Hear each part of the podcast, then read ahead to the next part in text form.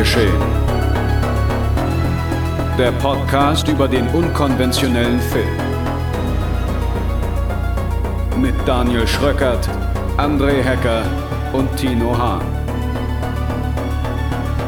Präsentiert von fredcarpet.com.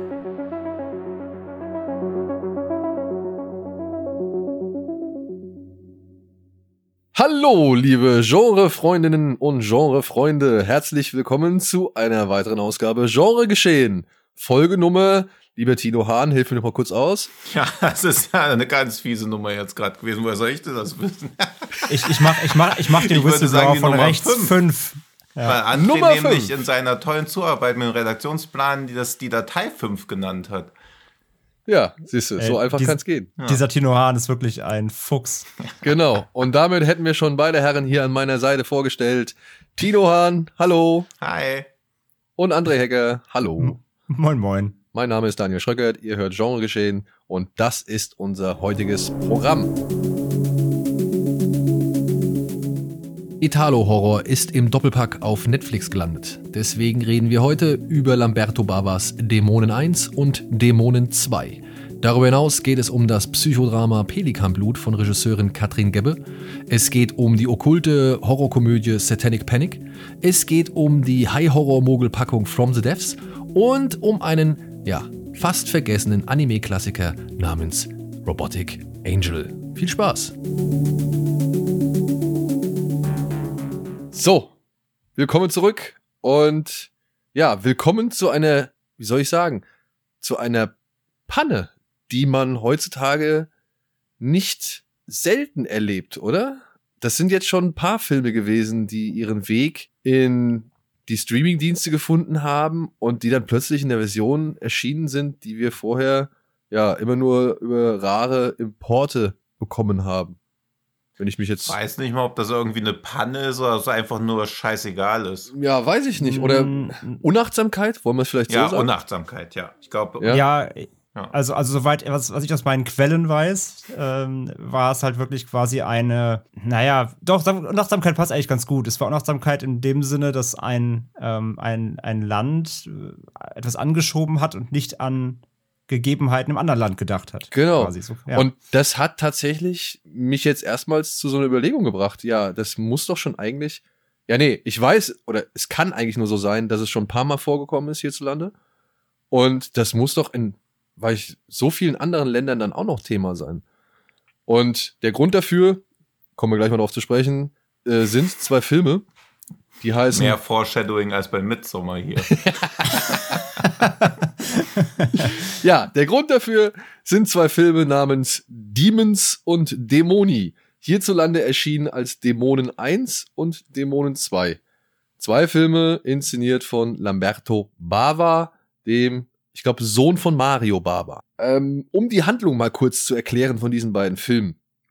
In dem einen Film geht es darum, dass eine Gruppe von Menschen ins Kino geht, um sich einen Horrorfilm anzuschauen. Und eine der Besucherinnen verletzt sich an einer silbernen Maske und muss dann feststellen, dass das, was auf der Leinwand passiert, ihr selbst auch widerfährt. Sie verwandelt sich nämlich in eine ja, groteske Fratze, in einen Dämon und infiziert so gesehen alle anderen Menschen im Kino, während ein kleiner Rest an Überlebenden versuchen muss, sich zu ja, retten.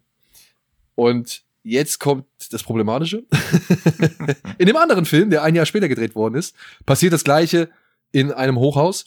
Da geht's nur darum, dass eine junge Dame, die Geburtstag hat, die hat keinen Bock auf, auf ihre eigene Party, die verzieht sich in ein Nebenzimmer und glotzt sich einen Horrorfilm im Fernsehen an. Und einer der Dämonen in diesem Film springt quasi von der Glotze oder der Mattscheibe runter und äh, in sie rein. Und sie ist dann halt ebenso eine Dämonin, die alle anderen in dem Haus infiziert und ein paar Überlebende oder letztlich Verbliebene müssen sich halt versuchen, gegen den Rest dieser, dieser Dämonen zu wehren. Das Problem an diesen beiden Filmen ist, die Reihenfolge wurde vertauscht. Der Film, der eigentlich zuerst da war, wird hierzulande in Deutschland als Dämonen 2 verkauft. Mhm. Und der Film, der danach folgte, wird hierzulande als ja, Dämonen oder Dämonen 1 betitelt. Und das hat schon immer zu einer gewissen Verwirrung geführt. Zumindest bei mir damals als junger Horrorfan, der diese beiden Filme mal irgendwann in seine Finger gekriegt hat und sichtlich heiß drauf war, weil man so viel schon von gehört hatte. Ich weiß nicht, wie es bei euch war. Ja, Wann seid ihr zum ersten Mal mit dem in Berührung gekommen? Ja, auch bei mir halt so im, im Ende der 90er irgendwann. Ähm, auch so im, im, jungen, im jungen Splatter-Fieber natürlich. Auch ein Titel, der damals nicht fehlen durfte neben den anderen Bekannten. Und genau, war ja, ist ja wirklich ein alter VHS-Fehler quasi damals gewesen. Und der wurde halt nie korrigiert. Also selbst auf allen anderen äh, DVD-Fassungen später hat man das einfach so beibehalten. Also be beziehungsweise, also er gilt ja auch einfach, ähm, selbst bei Wikipedia und so weiter, das ist alles vertauscht. Also es, der, offiziell ist es einfach genau umgedreht. Ja, der zweite ist der erste und umgekehrt. Ähm, das wurde nie der Anspruch sich äh, genommen, sich das mal zu korrigieren. Von daher muss man da immer ein bisschen aufpassen. Ja. Ja, und ich glaube, meine, oder so wie ich es verstanden habe, heißt der zweite so, also wird der zweite wie der erste behandelt, weil er halt in Deutschland im Kino lief und man natürlich nicht mit dem zweiten Teil im Kino starten kann, sondern einfach sagen muss, hier kommt Dämonen und nicht Dämonen 2. Also das ist, glaube ich, meine Wahrnehmung, warum das in Deutschland so mhm. verwirrend bezeichnet wird. Ja, der, der, ja, der, der zweite Teil, also nee, der erste Film, boah, wie, wie, wie soll man das auseinanderklappen? also, der Kinofilm und der Hochhausfilm. Ja. ja. Wir, wir, ich glaube, es, wir können es am einfachsten so sagen. Der Kinofilm, aber, aber Moment, aber, aber, aber, aber der Kinofilm kam ja nicht im Kino. Der ist genau, kein Kinofilm. Das genau, das ist sagst, halt. der, der also, Kinofilm ist ja. kein Kinofilm, sondern der Hochhausfilm ist ein Kinofilm. Okay, ja. jetzt genau. haben wir es komplett. Der Kinofilm kam nur hierzulande auf VHS mhm. raus und der Hochhausfilm wurde dann tatsächlich ins Kino gebracht. Deswegen genau. hat er auch deutlich mehr Budget ja. zur Verfügung gehabt. Deswegen hat das Hochhaus auch zehn Stockwerke. das Kino nur zwei. Ja. So. Oh, ja. ja, ich muss sagen, das war für mich wieder einer dieser Titel, die ich damals, ich habe glaube ich schon mal davon erzählt, durch diese beiden VHS-Kassetten The Art of Horror 1 und 2 mhm. kennengelernt hatte oder von dem ich da erstmals ein bisschen was mitbekommen, mitbekommen hatte. Das war so eine Art Werbevideo für eine Videothek in Venlo in Holland. Zu der sind wir dann immer hingefahren und haben uns dort äh, dann die Sachen gekauft, weil damals konnte man sie dort eben kriegen. Und ja, der Film war auch einer der, der halt immer zu den ganz matschigen und harten gezählt wurde. Aber jetzt nie so den gleichen Ruf genoss wie zum Beispiel eben auch ein Tanz der Teufel oder ich muss auch sagen, so ein Muttertag zum Beispiel, der wurde bei uns im Umfeld heißer gehandelt als Demons oder Dämoni. Aber auch nachdem man ihn gesehen hatte, weil Muttertag ist bei mir auch immer so rumschwadroniert, aber dann hat man ihn irgendwann gesehen und es nicht so ganz nachvollziehen können. Das war bei mir ebenso. Das war bei mir ebenso dass da der Hype oder der Ruf einfach viel, viel größer war und viel aufgeblasener ja. war, als der Film letztendlich irgendwie halten konnte. Aber das war so einer der, ich, ich glaube, das war anhand eines Cinema-Artikels, mhm. der sich mit sehr vielen indizierten, verbotenen und sonst irgendwelchen Filmen und auch mit dem, mit dem Prozedere, was dazu führt, auseinandergesetzt hat. Und das war für mich damals, ja, geil. Das war für mich ein Leitfaden. Ja. ja also der, der, der Artikel, der vielleicht eigentlich aufklären und abschrecken sollte, das war für mich einfach nur ein Grund, sich nach all diesen Filmen umzuschauen. Das ist genau genauso damals hier wie diese Aufklärungsdoku hier Mama, Papa, Zombie mhm, oder genau, ja. ja. Also das, das waren halt einfach diese, diese Sachen, ja, an denen hat man sich orientiert. Und dann halt Art of Horror, das war für mich halt auch eine Bibel. Ja, ich konnte mich immer nur an den Anzeigen in der Movie Star orientieren. Ja, und die auch. ja. Die Movie Star war auch wirklich eine großartige Zeitung, zumindest in ihren Anfangstagen. Die hatten nämlich auch, sage ich mal, sehr viel eben von diesem Holland-Repertoire immer abgebildet oder beworben. Ja.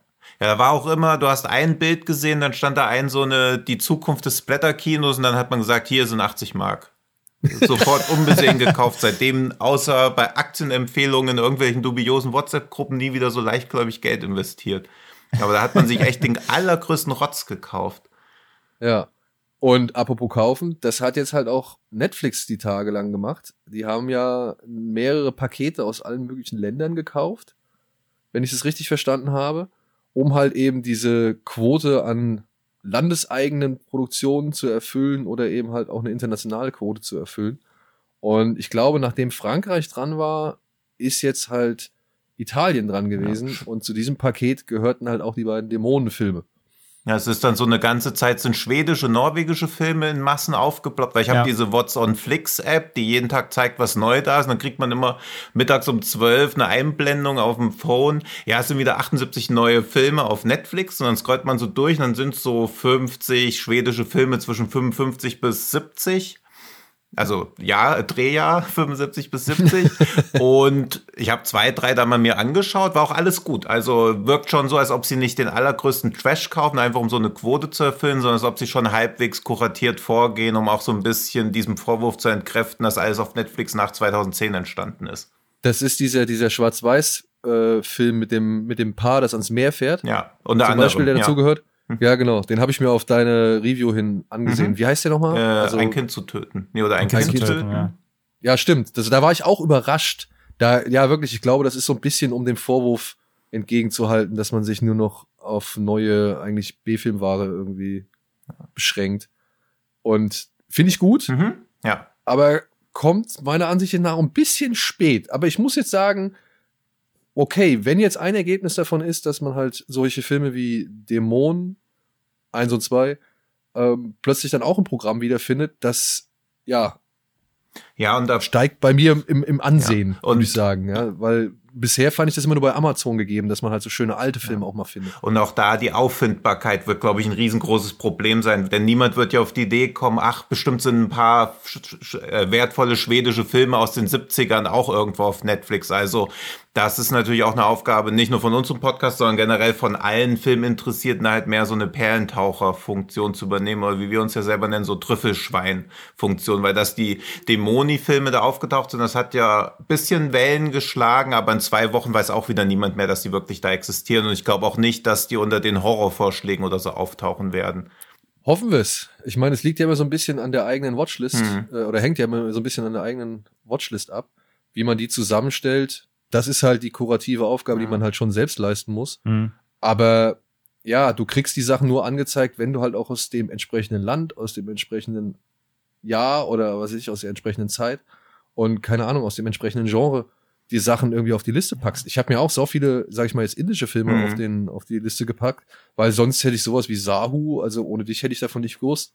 Ja, und da sind ja ganz viele Sachen versteckt. Und ich bin auch gestern bei Amazon Prime durchs Programm gegangen. Und solange mir als Western-Film-Tipp Jagd auf Roter Oktober empfohlen wird, solange braucht man sich auf die Algorithmen halt auch nicht verlassen. Und das, das ist ja, das habe ich mir jetzt nicht mal ausgedacht. Ich kann es dann auch gerne, ich schick's an André, dann haben wir es auch auf Twitter. Solange sowas noch passiert, ja, ist da halt nichts zu machen. Also JFK, Jagd auf Roter Oktober sind so die Western-Film-Empfehlungen auf Amazon Prime aktuell.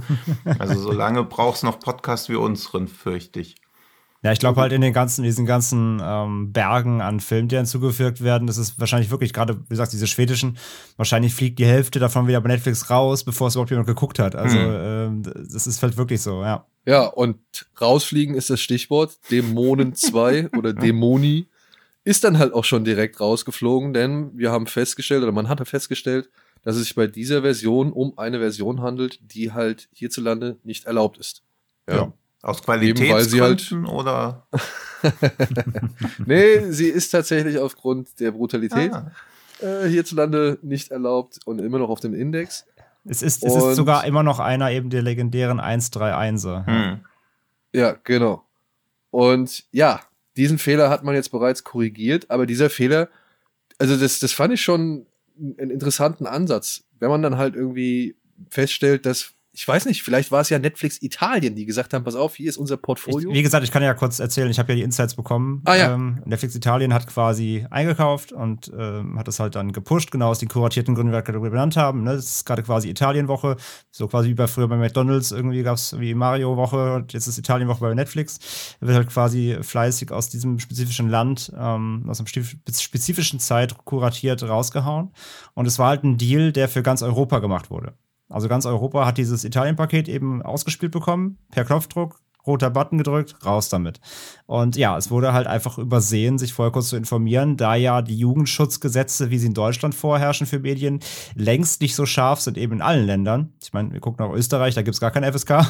ähm, so, und deswegen hat man einfach vergessen, vorher zu checken, ist da ein Film dabei, der in Deutschland vielleicht äh, eben auf eventuell auf dem Index steht. Hat man einfach vergessen. War, wie gesagt, ein Flüchtigkeitsfehler. Und äh, ja, das ist dann quasi erst jetzt eben, als dann natürlich das Internet darauf aufmerksam wurde. Ich glaube, der, wie beim Moviepilot und Co. hatte ich es auch dann zuerst gelesen. ne, Hier die neuen Dinge auf Netflix, Demons und Co. Ich so, oha. Und äh, ja, recht schnell wurde dann eben dann im Netz natürlich auch laut, dass äh, es sich dabei eben wohl um die Uncut-Version, also die ungekürzte Fassung handelt, was eben ja so in Deutschland nicht erlaubt ist. Und das hat Netflix dann wohl dann doch auch dann schnell mitbekommen, denn innerhalb von, es waren jetzt glaube ich zweieinhalb Tage ungefähr, ähm, ja, ist dann der, der Dämoni von 85 eben auch schon wieder rausgesegelt. Also es war wirklich ein, äh, ja, ein, ein Deal, der dann eben äh, gemacht wurde mit ganz Europa, aber es wurde eben nicht länderspezifisch vorher nochmal abgecheckt. Ähm, ist das alles auch in unserem Land rechtens. Aber Das war war das meine- eine deutsche Sprachfassung oder war das die italienische? beide Teile sind nur oder waren nur, Okay. also der zweite, also Demo, Demons, äh, Demons, äh, also Dämoni 2, der 86er, der ist ja jetzt auch noch drin. Wo spielt Ähm, der? O-Ton. Hamburg. Okay. Ähm, der ist ja auch noch drin, genau, Ja. aber eben, genau, O-Ton, italienische Sprachfassung und dann mit, ähm, ja, zehn verschiedenen Subtitles wählbar eben. Aber es ist die O-Ton-Fassung und aber was auch krass war, sie hatten die neuen 4K-Scans, äh, Ja. weil die wurden mal neu Hm. gemastert, beide Filme. Ähm, ich habe auch, ich habe auch die beiden, äh, es gibt die von Arrow, äh, dieses äh, UK-Label, die sich eben auch äh, Genre-Filmen widmen. Die haben die mal vor zwei, drei Jahren nämlich neu aufgelegt in neuen 4K-Master. Die habe ich auch hier und es war genau das Master. Also es war auch komplett neu abgetastet, richtig gutes Bild ähm, von einem 4K-Scan, ähm, richtig hochwertig. Ähm, die haben sie auch. Also sind die neuen Fassungen auch gewesen, was ich auch krass fand. Ja. Hm. Das fand ich auch erstaunlich, weil ich muss sagen, die Abtastung fand ich insofern schön. Sie haben nämlich so ein bisschen die Matschigkeit und das, das Dreckige dieser italienischen Filme aus dieser Zeit. Das haben sie eigentlich doch ganz gut retten können. Also das Ja. sah immer noch ekelhaft aus und nicht zu clean oder nicht zu, also es hat die Tricks nicht zu sehr entlarvt, weil gerade bei diesen 4K-Abtastungen, ne, ich muss jetzt nur irgendwie an Zurück in die Zukunft denken, da guckst du dann manchmal so auf den Hals von Christopher Lloyd oder irgendwie auf die, auf die, aufs Gesicht von Michael J. Fox oder anderen Darstellern und dann siehst du aber schon hier die Prosthetics und die Make-ups und Hm. keine Ahnung, die Schminkschichten. Ja.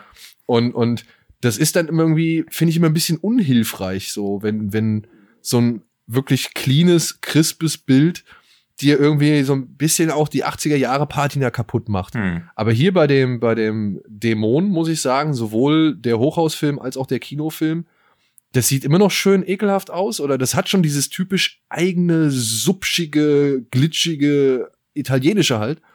Und trotzdem sieht so schön aus wie halt selten gesehen. Ja? Also wenn ich überlege, wie ich mich, also wenn ich an die Erinnerungen oder wenn ich die Erinnerungen hervorkrame an die VHS-Fassung, das ist schon ein merklicher Unterschied. Aber der Flair bleibt erhalten. Das fand ich erstaunlich. Ja, weil sie halt auch nicht zu sehr, ähm, also viele Filme drehen ja auch noch mal dann irgendwie an den, an den Farbtönen oder korrigieren da Sachen nach. Und dann hast du teilweise, machst du eben aus einem grobkörnigen ähm, alten Bild, machst du ja wirklich so, eine, so ein Pastell. Und das wirkt dann meist so richtig unecht und, und einfach, ja, dann sieht's halt aus, irgendwie optisch, wie ein Film, der auch vor drei Jahren entstanden sein könnte, aber kriegt dadurch, es verliert halt, wie gesagt, völlig den Kinoflair eben. Und das haben die gut erhalten. Das ist auch die hohe Kunst dabei, finde ich, weil ich bin ja auch, ich mag total gerne UHDs, ich gucke gerne UHDs, ich finde, wenn die es gut, gut aufpolieren, finde ich super. Aber ich bin auch der, die Fraktion, die sagt, nicht jeder alte Film braucht unbedingt eine 4K, weil es einfach vielen Filmen dann doch auch irgendwie seine, ja, die Film, Filmischkeit, Filmigkeit oder wie man es nennen Ja, will, ja. Hm. raubt so ein bisschen. Ja, also es gibt so ein paar, es gibt so ein paar Highlights, keine Ahnung, jetzt zum Beispiel Predator, der erste Predator auf UHD sieht super aus, es funktioniert auch.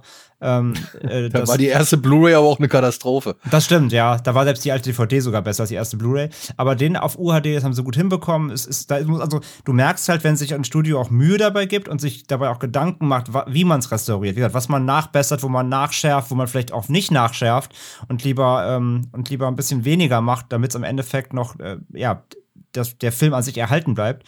Aber es gibt auch genug schon e- e- Negativbeispiele, wo dann einfach wirklich, sag ich ja, so ein, so ein, ähm, die Riesendiskussion gab es zum Beispiel bei Herr der Ringe, bei den Herr der Ringe äh, 4Ks, ähm, wo dann einfach wie so, ein, wie so ein Filter einfach mal drüber gebügelt wird, wie so ein Instagram-Filter, einfach so einmal aktivieren, jo, passt. Und dass du gar nicht in die Szenen gehst, dir nochmal genau anguckst, wo macht's Sinn, wo macht's nicht Sinn, nachzuschärfen und so weiter, sondern du hast dann echt wie so ein, wie so ein Plastiklook drüber. Und das ist dann einfach, einfach dem Film nicht zuträglich so, ne? Aber ich finde auch hier bei dem, äh, bei den Demons-Filmen hat man sich das echt, ähm, hat man das gut gemacht, fand ich auch, ja. Mhm. Vor allem ist mir jetzt mal auch bewusst geworden, wie farblich, sag ich mal, bewusst und auch, sag ich mal, ja, akzentuiert diese Filme sind. Ne? Also beziehungsweise der zweite Film. Der Hochhausfilm war für mich damals immer dunkel und grau.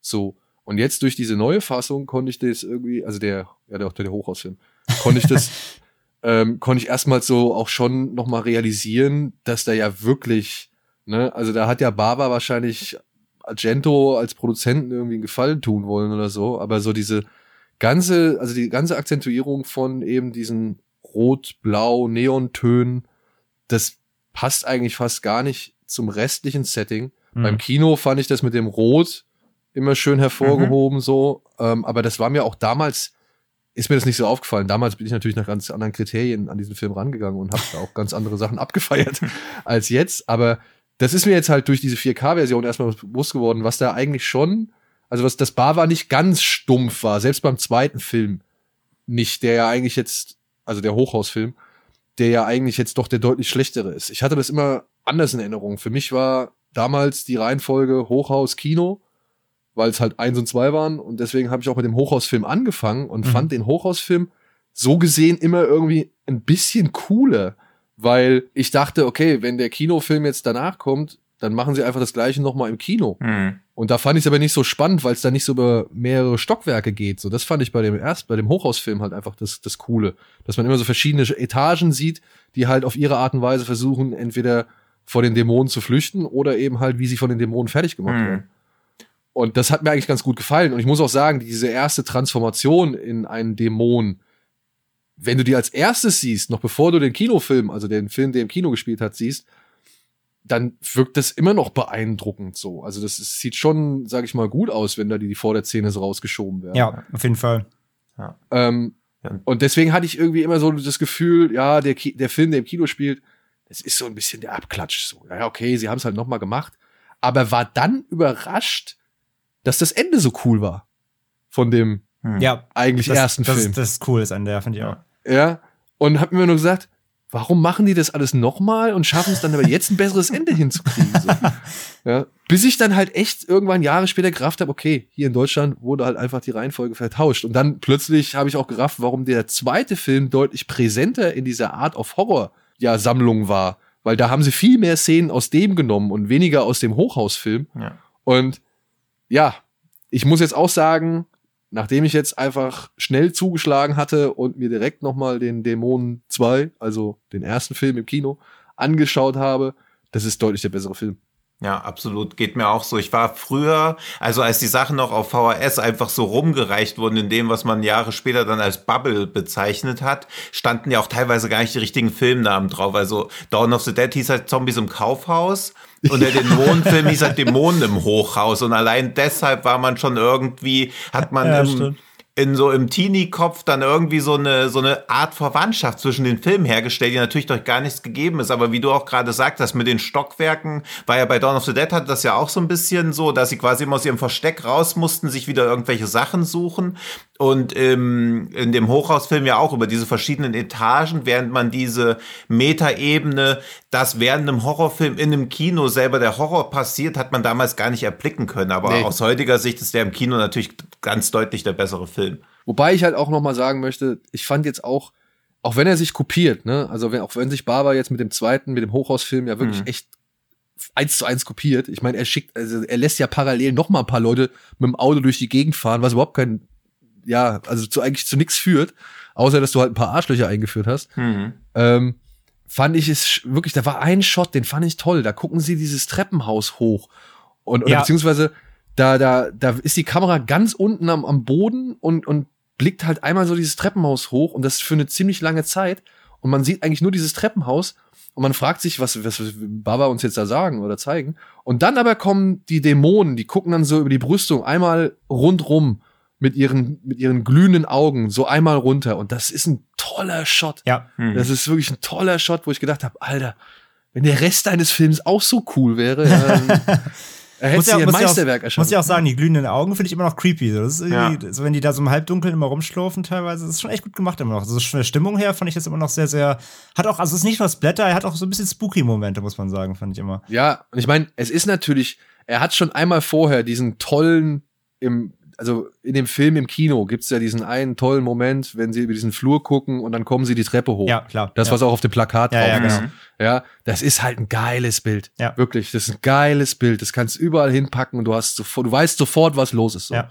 ja, also Horrorfilm-Fans, glaube ich, sind mit diesem Bild sofort abgeholt. Mhm. Und das sieht halt einfach auch mit den Farben und so, und es sieht geil aus und diese glühenden Augen, ist super. Das macht er ja in dem Hochhausfilm nochmal, da rennen sie auch über so einen Flur an dem Fahrstuhl, glaube ich, lang, in dem, Mhm, äh, genau. entlang, an dem da die zwei anderen Leute drin hocken.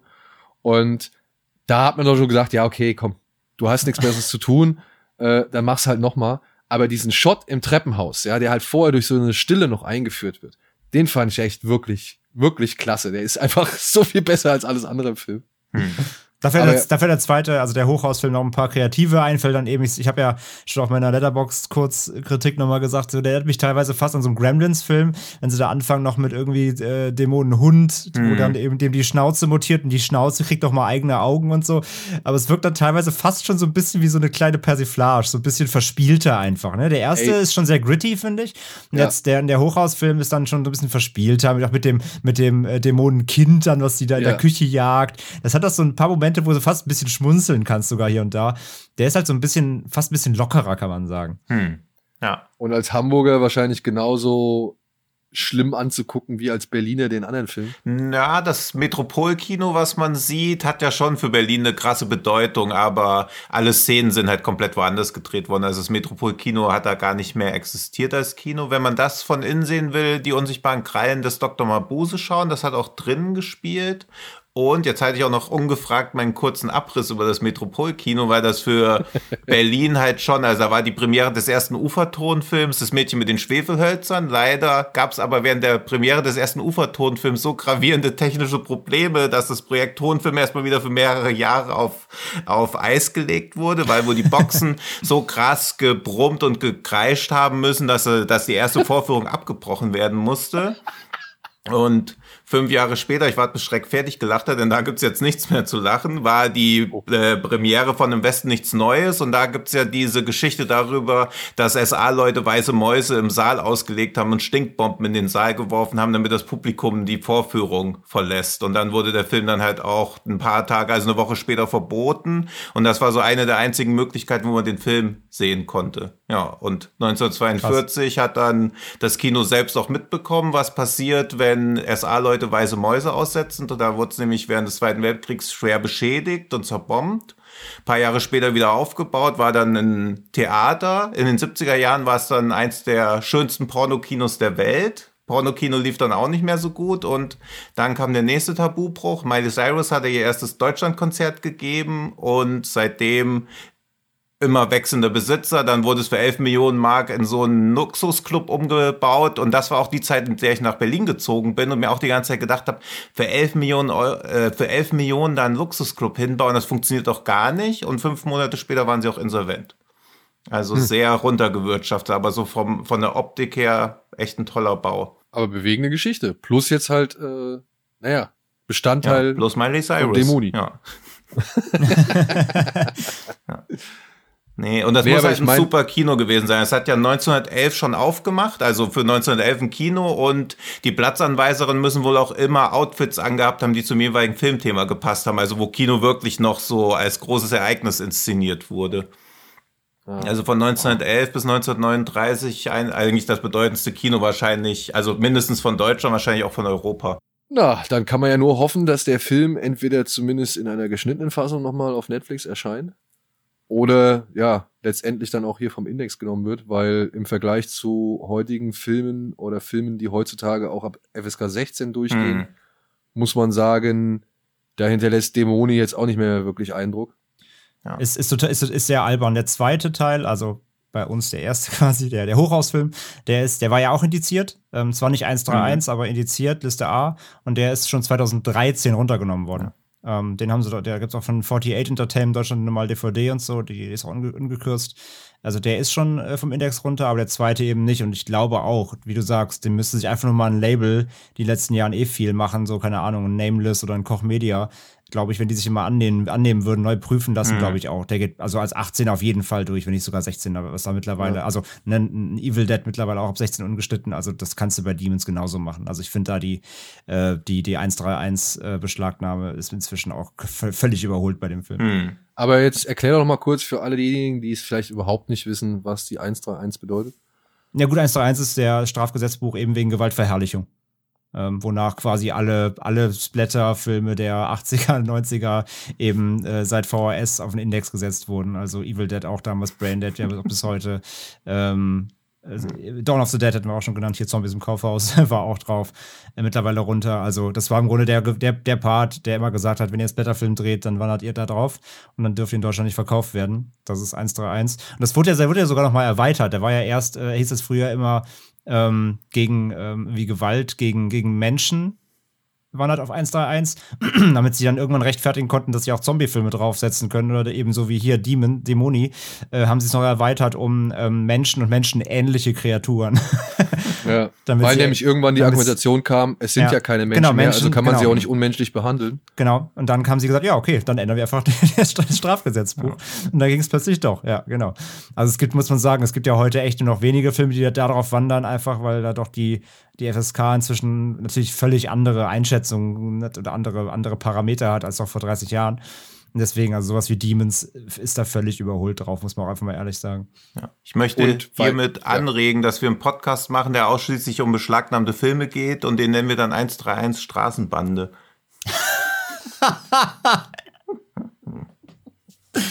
ja. Sehr gut. Okay, Sehr ich gut. bin dabei. Ja. Ich bin dabei. Können wir als Kategorie einfach machen. Ja. Und solange, und solange man einfach am Anfang immer sagt, wir sind ein Informationsmedium, ist es auch alles völlig in Ordnung. Aber es ist tatsächlich nicht der einzige Vorfall dieser Art, meiner Ansicht nach. Also gerade durch Amazon nee.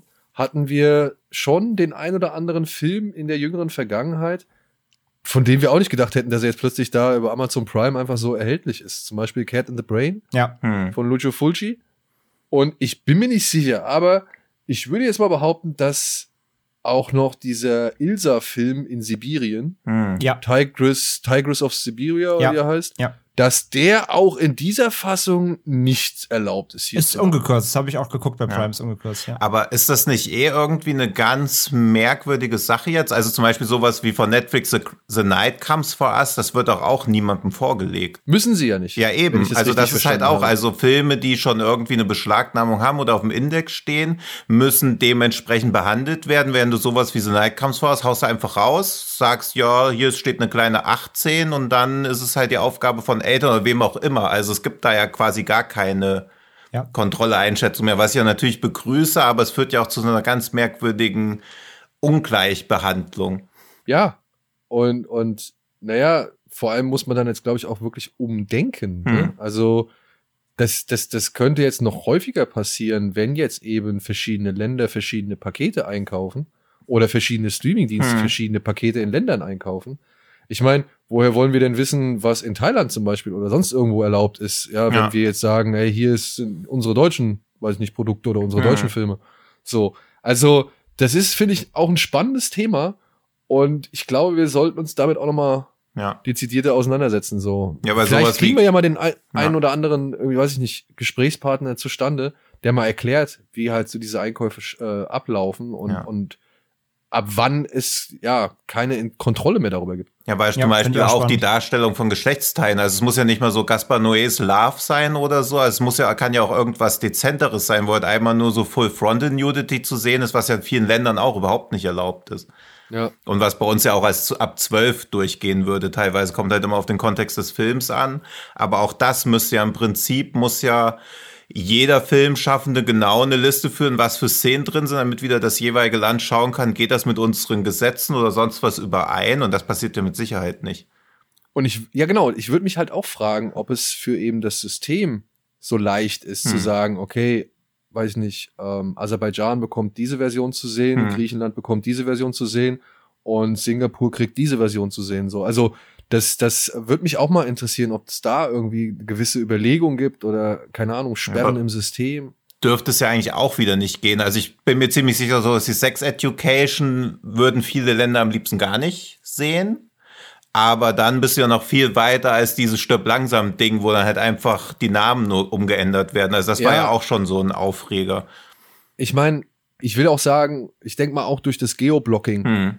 Werden bestimmte Serien auch nicht in einem Land zu sehen ja, sein. Ja. ja, also das kann ich mir schon vorstellen. Aber gehen wir jetzt mal einfach nur jetzt so von Europa aus, äh, da haben wir jetzt nun mal halt schon mehrere Fälle gehabt, wo halt einfach die Rechtslage in, weiß ich nicht, Schweden oder in Holland oder in Frankreich hm. eine ganz andere ist als hierzulande. Ja. Ja, und die Filme halt dort einfach genauso erschienen oder erscheinen, wie sie schon immer erschienen sind und hierzulande plötzlich was zu sehen ist, was man vorher noch nie gesehen hat. Ja. Ja, ich war ja auch überrascht bei Sky zum Beispiel da gibt's eine Version von Rea M. Die Hm. kannte ich nicht. Ach stimmt, Ja, ja, ich ich mein, mein- ja. Also Rea M ist jetzt wirklich kein großartiger Film so, aber hätte ich diese Version als kleiner Junge gesehen, wo ich Mhm. halt damals die geschnittene Version gesehen habe, ich hätte noch mehr abgefeiert. Ja, also ich meine, natürlich diese Firmen haben das, also Netflix, Prime und Co., die haben natürlich, es gibt ja diese Pub, Pub, äh, also Public Policy Manager eben, die gibt's ja in jedem Land. Ähm, Genau. Die, die halt genau, die, die reden ja auch mit den Jugendschutzbehörden, soweit es eine gibt. Und, und die, die müssen sowas ja auch checken. Also dafür gibt's ja schon Instanzen. Aber ja, aber wie genau das funktioniert und wie, wie das beste Beispiel finde ich halt auch Night Comes Fast zum Beispiel. Ne? Also Mhm. äh, leg sowas hier mal einfach als, als normale äh, Blu-ray-Veröffentlichung der FSK vor. Also ich, weiß ich, Ja, weiß ich ich halt nicht. ne? weiß ich halt nicht, Chance, ob, ob der Uncut durchgefl Ja. durchgeflogen wäre. Ich meine, der ist ja schon, also wenn du gerade auf das gegen so einen Dämoni stellst, ja, also das ist schon nochmal eine andere Hausnummer. Ja. Ähm, wie ist, würde mich auch interessieren, wie ist da die Regelung genau? Wie funktioniert das? Habe ich auch keine Einsicht drin, ja. Und wie gesagt, gerade bei Prime, ey, da musst du wirklich mal graben, ey, was da alles teilweise rumfliegt, auch wirklich Ja. uncut. Da habe ich schon so viel Kram gesehen, wo ich mir denke, oh, okay, also die haben auch so viel 80er-Kram, teilweise auch nur auf Englisch, wo du auch merkst schon so, das ist auch gar nicht für den deutschen Markt gemacht, aber es ist trotzdem abrufbar halt, ne? Und voll viel auch, auch voll viel im Prime-Programm, also wenn du Prime hast, auch für, für Umme, was ich von Shopping Mall bis sonst was gesehen habe, ungekürzt schon, die auch teilweise alle noch im Index stehen, also Mhm. ist Wahnsinn, ja. Ja. Ja, und das, und das kann halt auch nicht sein, dass Streaming keine Altersfreigabe, weil da muss ja nur mal die Guinea Pig-Leute auf die Idee kommen, ja, okay, wir machen einen Streaming-Kanal auf und machen 24 Stunden Torture-Livestream und es unterliegt keiner rechtlichen Prüfung. Ja, gucke ich rein. Ja, Ja, bin ich mal verlosen auch Abos. Ja. Freue freu mich schon, wenn Netflix mal Olaf Ittenbach kuratiert. Ne? Dann, Ja. oder, oder Andreas Den Schnaas. ne? Blutheini. Ja, den, den Blutheini kuratiert und dann mal äh, und Andreas Schnaas Violent Shit Trilogie und dann Ja. mal nach Singapur Ja. exportiert. Dann mal gucken, was passiert.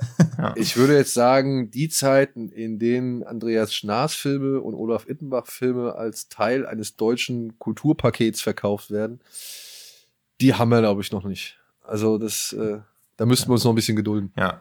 Ja, über diese Dystopie möchte ich auch gar nicht länger nachdenken. Ja.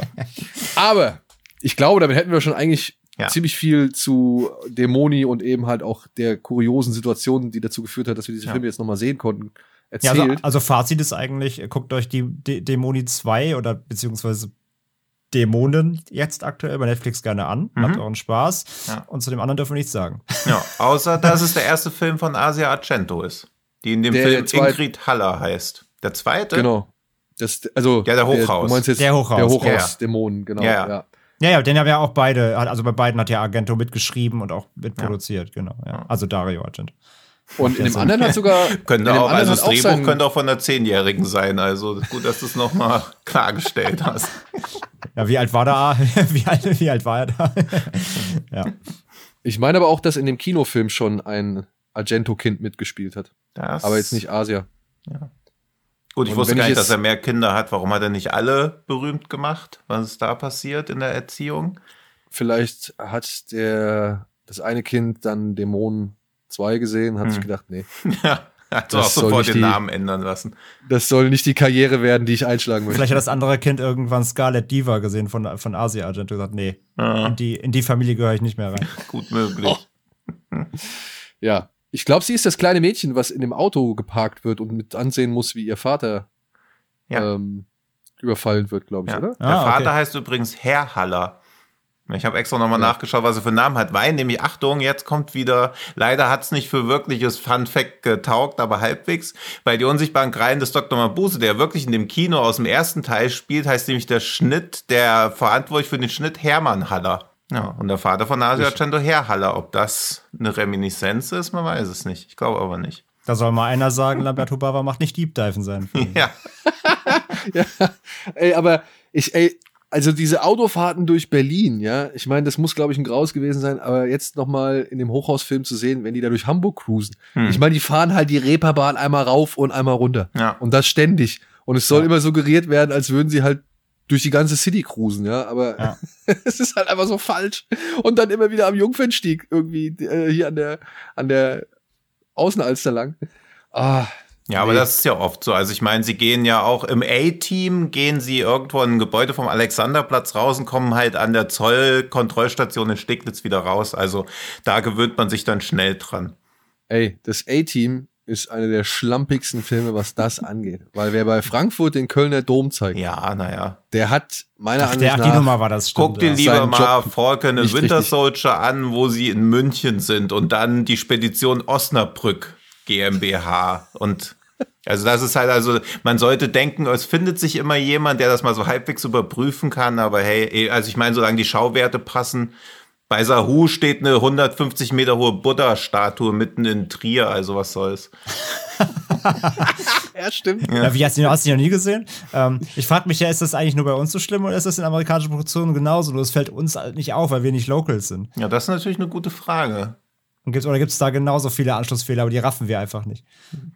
Oder sagt jemand aus Los Angeles auch so, ach guck mal, da geht er irgendwie in den Laden XY und plötzlich steht er dann irgendwie an der U-Bahn-Station da und da. Das ist aber eigentlich drei Blocks weiter, keine Ahnung. Ach, ich glaube, das passiert auch. Ja, wahrscheinlich. Ja. Ja, denke ich auch, denke ich auch. So. So. Übrigens, übrigens noch eine Sache zum ersten, also zum Kino-Kinofilm. Ja, bitte. Fiel mir gerade noch ein, und das ist jetzt eher was für Daniel, weil ich glaube, Tino hat noch nicht gesehen. Erinnerst du dich daran, wir haben letztes Jahr haben wir diesen, äh, als jetzt, also jetzt heißt der ähm, Red Screening gesehen. Ja, ja, ja, ja. Muss ich ja auch noch mal sagen, ne? Der, der, der Dämoni macht dieses Kino-Setting äh, als Horrorfilm einfach so viel besser als dieser Film. Also klar nicht vergleichbar, weil ein Slasher und hier Dämon, aber rein von dieser, weißt du, bei Red Screening haben wir darüber ja gemeckert, dass da ein Killer in einem Kino umhergeht, der Leute umbringt und keiner kriegt was mit. Ja, also Ja. Äh, der, der nutzt dieses Kino-Setting auf so eine so komische, dämliche Weise. Wir kommen auf den vielleicht nächsten Monat mal zu sprechen, weil dann kommt er nämlich auf Blu-ray raus. Aber ähm, das, da musst du so ein Denken, wie gut du ein Kino-Setting nutzen kannst, wenn du es einfach auch so als, ähm, als Gesamtheit nutzt. Aber das, wie viel besser das hier funktioniert bei dem Dämonen, ist einfach, ja, be bezeichnend, sag ich mal. Genau, und der Dämon, der hat schon Momente, wo du dich fragst, hä, wieso brauchen die jetzt so viel Zeit, Ja, um das und das zu machen oder ja. von da Ja. und da hinzukommen oder um zu merken, dass da unten noch jemand ist und so weiter und so fort. Ne? Der hat auch schon seine Probleme so, aber bei dem fühlt sich das alles nah, ja, also zusammengenähter und, und, und flüssiger an als bei dem Red Screening, ja. Ja, also bei Red Screening geht halt ein, geht, ist halt so ein Slasher oder so ein, sagen wir, ja schon, geht halt ein Killer in einem Kino um, während Film läuft und bringt halt Leute um, die im Saal sitzen und einen Film gucken. Und die anderen, äh, die anderen Zuschauer kriegen das aber nicht mit. Also überleg dir, du sitzt, du sitzt im Kino, 15 Reihen vor dir wird jemand abgeschlachtet, du kriegst es nicht mit. Das will der Film dir halt verkaufen. Und das, da war ich halt so, äh. Und Dämonen zeigt halt, wie du so ein Kinosetting irgendwie doch irgendwie glaubhafter in dem Sinne, zumindest was so diese Gesamtheit angeht, darstellen kannst, finde ich. Das noch als kleiner Randfact. So, ja. Bevor ich dann noch von dem thailändischen Horrorfilm Coming Soon erzähle, der das Kinosetting auch super gut hinbekommt, lassen wir uns lieber zu einem anderen Film kommen. Genau, lass uns lieber zu unserer Heimkino-Sektion kommen, denn da haben wir doch einiges zu besprechen oder einiges auf dem Zettel.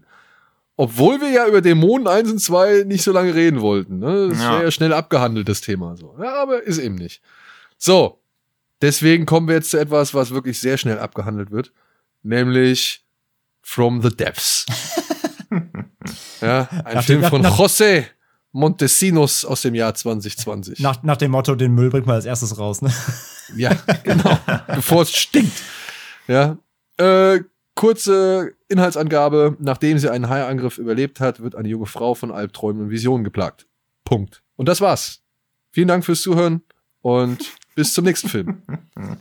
Ey, wirklich, ich, also, Zeitverschwendung ist eigentlich schon zu lange ausgesprochen, um diesem Film noch Zeit zu widmen. Ja, wir müssen hab- vielleicht kurz einmal so, wie wir das kuratieren ja auch, also für, mal für die Hörerinnen und Hörer. Wir schauen uns natürlich immer an, so was kommt in den nächsten Wochen eben ins Heimkino und was passt da eben irgendwie halt zum Thema Genre und äh, ja, was wollen wir in den Podcast mit reinnehmen. Und da ist uns halt ein Cover aufgefallen, wo ich mir dachte, ach, guck mal, neuer Hai-Film. Bin ja, ich, ich bin ja großer, großer Hai-Verfechter und großer, großer Freund des Genres, Subgenres. Ähm, das Cover implizierte quasi sowas, könnt ihr ja mal bei Amazon und Co. gucken, am 8. April kommt er jetzt raus, äh, impliziert halt sowas wie 47 Meters Down oder so. Ja, ist ein Hai, der von unten kommt eine Frau anfällt, also das klassischste Hai, Hai-Horror-Cover, so was man sich denken kann zumindest. Und naja, und dann kommt halt der Film. Genau. Der wirklich schlecht gespielt ist. Also ich, ich kann es nicht einfach, ich kann es nicht anders sagen. Das, das war schlechtes Acting. Wenn jemand das da präsentiert, der darauf wartet, wann seine Line kommt und du merkst, dass er wartet, wann seine Line kommt. Und ich finde, es ist auch schlechtes Acting, wenn du merkst, dass die sich unwohl fühlen mit ihren Zeilen oder eben mit dem Moment, in dem sie darauf warten, dass ihre Line kommt. Weil der andere eben zu lang braucht. Und dann gibt sich der Film Mühe, irgendwie eine lesbische Beziehung äh, zu inszenieren, die sehr verständnisvoll ist. Ständig wird gesagt, I can respect that. Und, und I have respect for that. Und, und I'm on your side. Und let's keep together. Und bla bla bla. Und es war halt alles nett, aber es führt halt zu nichts. Es führt Nee. halt zu gar nichts. Und zwischendurch kommen dann Haie durchs Bild geflogen. Das ist halt ABC of Superheroes Niveau, würde ich sagen. Also es, es gibt sich genauso wenig oder viel Mühe. Und es sieht halt sehr schlecht aus. Und ich dachte am Anfang noch, als der Hai so nach fünf Minuten durch den Flur geflogen kommt, okay, das könnte schön bescheuert werden. Auch als er aus einer Pfütze springt, um dem Typ, der irgendwie Laub durch die Gegend bläst, den Arm abzubeißen, habe ich gedacht, ja, okay, kann man noch machen, sieht halt ultra schlecht aus, aber vielleicht kommt es jetzt zu einem Punkt. Und ich muss auch sagen, ich weiß ja, dass du so eine große Vorliebe hast für Hai-Filme und, und ich bin ja auch gelegentlicher Hai-Film-Sympathisant und hab nichts gegen so Sachen wie Sand Sharks und, und was weiß ich so, ja. Habe ich überhaupt kein Problem mit. Das gucke ich mir mal hin und wieder mal gerne an. Aber dieser Film entspricht nicht der Definition eines Hai-Films. Und Das ist der wird dann- Punkt, ja. das wird dann halt na, ungefähr, also spätestens eine halbe Stunde sollte es eigentlich klar sein. Ich habe die ganze Zeit gedacht, okay, die sitzt jetzt zu Hause bei sich und hat ein Trauma von irgendeiner Haiattacke und versucht sich jetzt dieser, diesem Trauma zu stellen, indem sie halt wieder irgendwo hinfährt, um sich eben einem Hai zu Das stellen. dachte ich nämlich auch. Ja.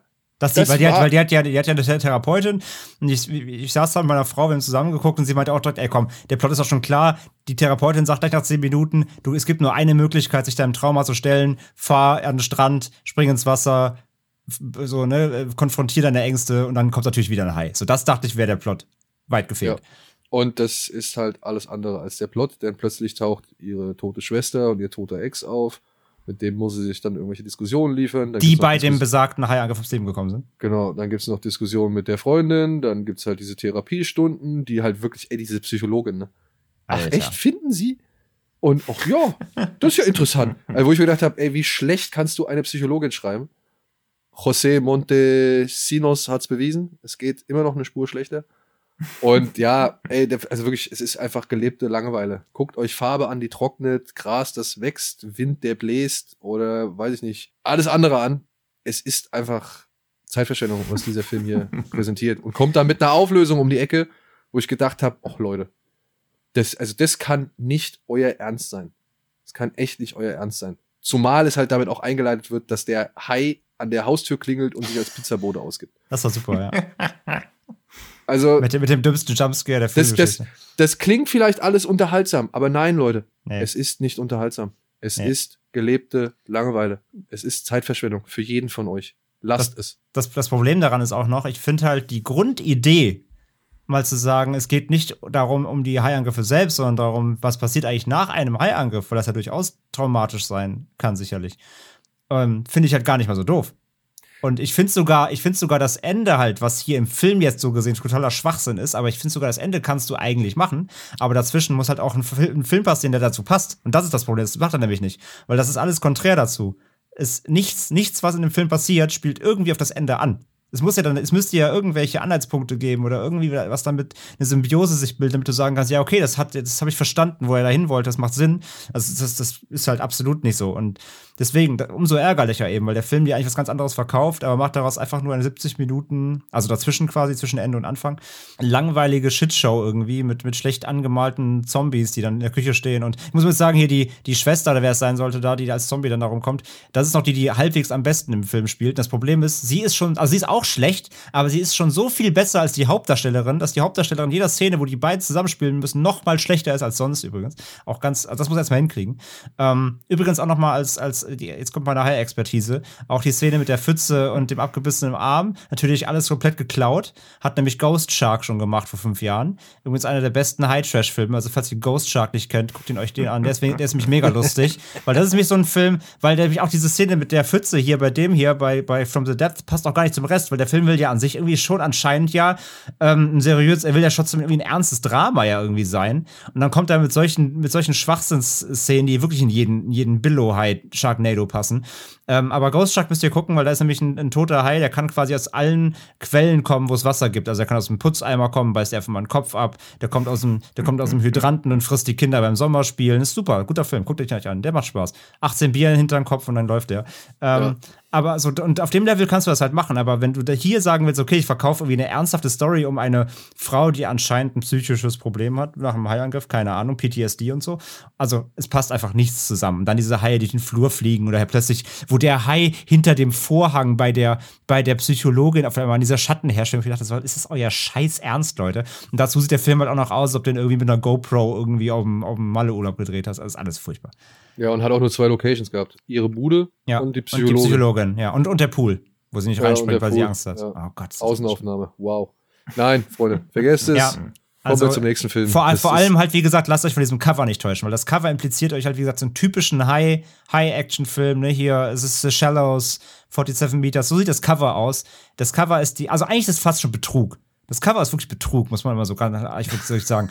Ähm, Der ganze Film ist Betrug. Ja, ganz, aber der wirklich, der, das Cover ist Betrug. Der impliziert hier halt einen völlig falschen Film. Deswegen, From the Depth, bitte von jeglichen euren Watchlists streichen, danke. Ja, packt ihn in die Tiefe. Und äh, tro trotzdem will ich das dazugeben, wenn ihr jetzt wirklich sehen wollt, weil es gibt ja noch so mal so Christen, die sagen, äh, nach der Besprechung will ich ihn auf jeden Fall trotzdem sehen, dann geht wenigstens auf Prime, weil da ist er nämlich sogar jetzt in Prime aktuell enthalten. Wenn ihr Prime habt, könnt ihr ihn euch na, for free angucken. Dann macht wenigstens zumindest nur das und kauft euch nicht die Blu-ray, bitte, danke. Aber beschwert euch nachher nicht um eure Zeit. Genau. uns. Ja? Diese 85 Minuten gibt euch keiner wieder zurück. Nee. Aber was ist denn mit den Minuten, die Satanic Panic hervorruft von Chelsea Stardust aus dem Jahr 2019? Liebe Freunde. Ja. Ich habe ihn nicht gesehen, ich so. muss es hier sagen. Ja. Ich kann nur gerne mal kurz den Inhalt wiedergeben. Mhm. Eine Pizzalieferantin steht plötzlich vor dem größten Kampf ihres jungen Lebens, als sie auf eine Gruppe von Satanisten trifft, die eine Jungfrau zum rituellen Opfer brauchen. Who doesn't? So, ja. Freunde, wie war's? Ja, also ich kann ja mal anfangen. Also ich habe den damals schon zu Release gesehen. Ähm, äh, ist von 2019 von der Regisseurin Chelsea Stardust. Ähm, hat zwei, drei andere Filme auch noch gemacht, die ich aber nicht kenne. Ist der einzige, den ich von ihr kenne bisher. Und ja, wie du gerade sagst, es ge- geht genau darum. Es geht um eine junge Pizzalieferantin, gespielt von Hayley Griffiths, eine Newcomerin, die ich, äh, kann ich schon vorweg sagen, ganz gut fand. Die fand ich ganz sympathisch. Die würde ich gerne öfter noch sehen. Hat bisher noch nicht so wirklich viel gemacht. Ähm, die eben eine Pizza ausliefern muss in so ein, ja, Herrenhaus, so sehr pompöses Anwesen. Und ähm, ja, muss dann da rein und muss kurz auf Wechselgeld warten und durch eine, äh, kriegt sie, dann kriegt sie halt, weil sie rumwarten muss, kriegt sie halt mit, dass da irgendwas komisches vor sich geht und schleicht sich dann da rein und bekommt eben mit, dass da anscheinend irgendwelche äh, Neusatanisten irgendwelche Dinge planen gerade. Und dann kommt es eben zu einer Verkettung ähm, von Ereignissen und sie wird da eben ähm, reingezogen und ist halt vom Ton her, kann man sagen, so eine Horror-Comedy eben. Ähm, Spielt also mit klassischen, ähm, mit klassischen Motiven so des, des Okkult-Horrors, aber e- eben alles mit dem Augenzwinkern und äh, One-Linern und äh, ein bisschen dümmlichen Dialogen hier und da, also alles eben nicht so ernst. Ähm, was vor allem auch durch eine äh, äh, Nebenrolle von Jerry O'Connell auch deutlich nochmal gezeigt wird, der zwar nicht so oft im Film vorkommt, äh, nicht so lange, aber da auch nochmal ganz klare Spuren legt. Ich meine, wer ihn kennt, ähm, weiß, was er für Charaktere spielt. Und auch der findet sich da ein. Also, das ist so das Comedy-Niveau, was man sich da auch so vorbereiten kann, sage ich Das mal. ist hier Ultraman, mein geheimes Ich, ne? Äh, Zum Beispiel, ja. Ist Und ja, Stand By Me. In welchen, ja genau, er hat ja in, in unzähligen, genau, in, de, in den beiden kennt man ihn vor allem. Ähm, ja, der hat in unzähligen Filmen vor allem Sidekicks gespielt, also beziehungsweise Nebencharaktere gespielt. Gerade auch im Horrorbereich ähm, später dann. Und ähm, ja, also das ist so das, das Niveau, auf was man sich da so ein bisschen einlassen muss. Ist alles ein bisschen, ein bisschen seicht. Äh, viele Tropes halt drin. Er spielt mit vielen Klischees des Genres, ähm, äh, ganz klar. Und das Problem für mich beim Film ist, ich finde, der Anfang ist ziemlich stark. Ich fand so die ganze Idee, erstmal den Auftakt und den Aufbau, fand ich eigentlich ganz cool. Auch, wie gesagt, vor allem, weil ich eben die, die äh, Haley Griffiths in der Hauptrolle, Hauptrolle echt da ganz äh, wirklich sympathisch fand. Ähm, aber das ist ein klassischer Film für mich, der leider so in den ersten 40 Minuten alles verschießt, was er sich irgendwie an Ideen auf, aufgebaut hat. Und danach fällt er halt leider dann einmal komplett so mindestens 30, 40 Prozent an, an Unterhaltungsfaktor runter, weil er dann plötzlich keine Ideen mehr hat und dann macht er quasi, sobald die Satanisten dann, also ich meine, hat die, ob, äh, der Plot ja schon hergegeben, sie soll dann eben, sie finden raus, oh guck mal, unsere, der Eindringling da, der Unfreiwillige, die ist Jungfrau, die brauchen wir halt für unser Ritual. Und dann geht's quasi um so ein, vier- noch mal ein weiteres 40 Minuten Versteckspiel an drei Locations quasi, ne, wo immer sich vor den Satanisten versteckt wird. Und ähm, dann gibt's halt hier und da ein bisschen Blut auch mal, auch, auch nicht unhart teilweise.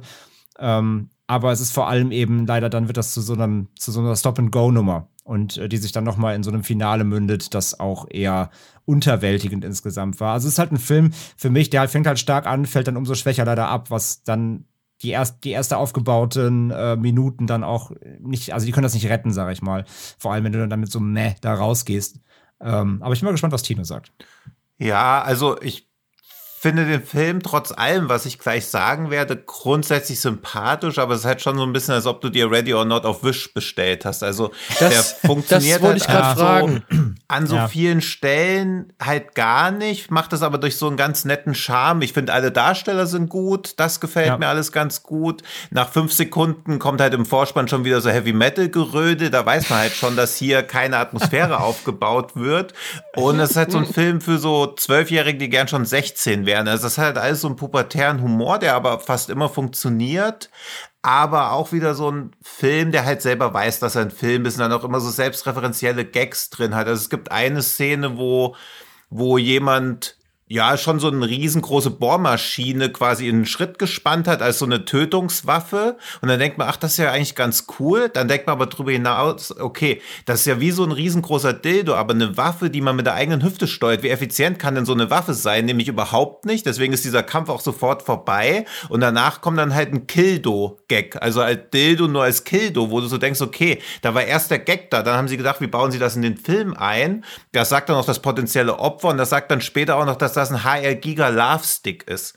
Und Teenager kennen HR Giga halt nicht. Das kennen so Drehbuchautoren, die auch wissen, dass ihr Zielpublikum auf dem Fantasy Filmfest bei der Nennung von HR Giga dann so laut auflacht, dass alle umhersitzen, das auch merken, um halt ihnen klar zu machen, ah, sie haben den Insider-Gag verstanden, so diese Distinktionsmerkmal-Gags. Also das finde ich immer echt anstrengend in Filmen. Und er macht auch sich die Atmosphäre immer selbst kaputt. So, ich fand auch die ersten 20 Minuten gut. Ich fand auch die Szene geil, wo sie zu dieser Babysitterin kommt. Aber dann flüchtet sie blutverschmiert von diesen Satanisten, weil vorher gab es halt schon aus ihrer Sicht einen Toten, der sie mit Blut beträufelt hat. Und sie kommt halt blutbeschmiert in eine andere Szene, redet so auf die Babysitterin ein, hey, du musst die Polizei holen, da sind Satanisten. Und dann fragt sie die Babysitterin auf einmal, wie viel verdient man eigentlich als Babysitterin?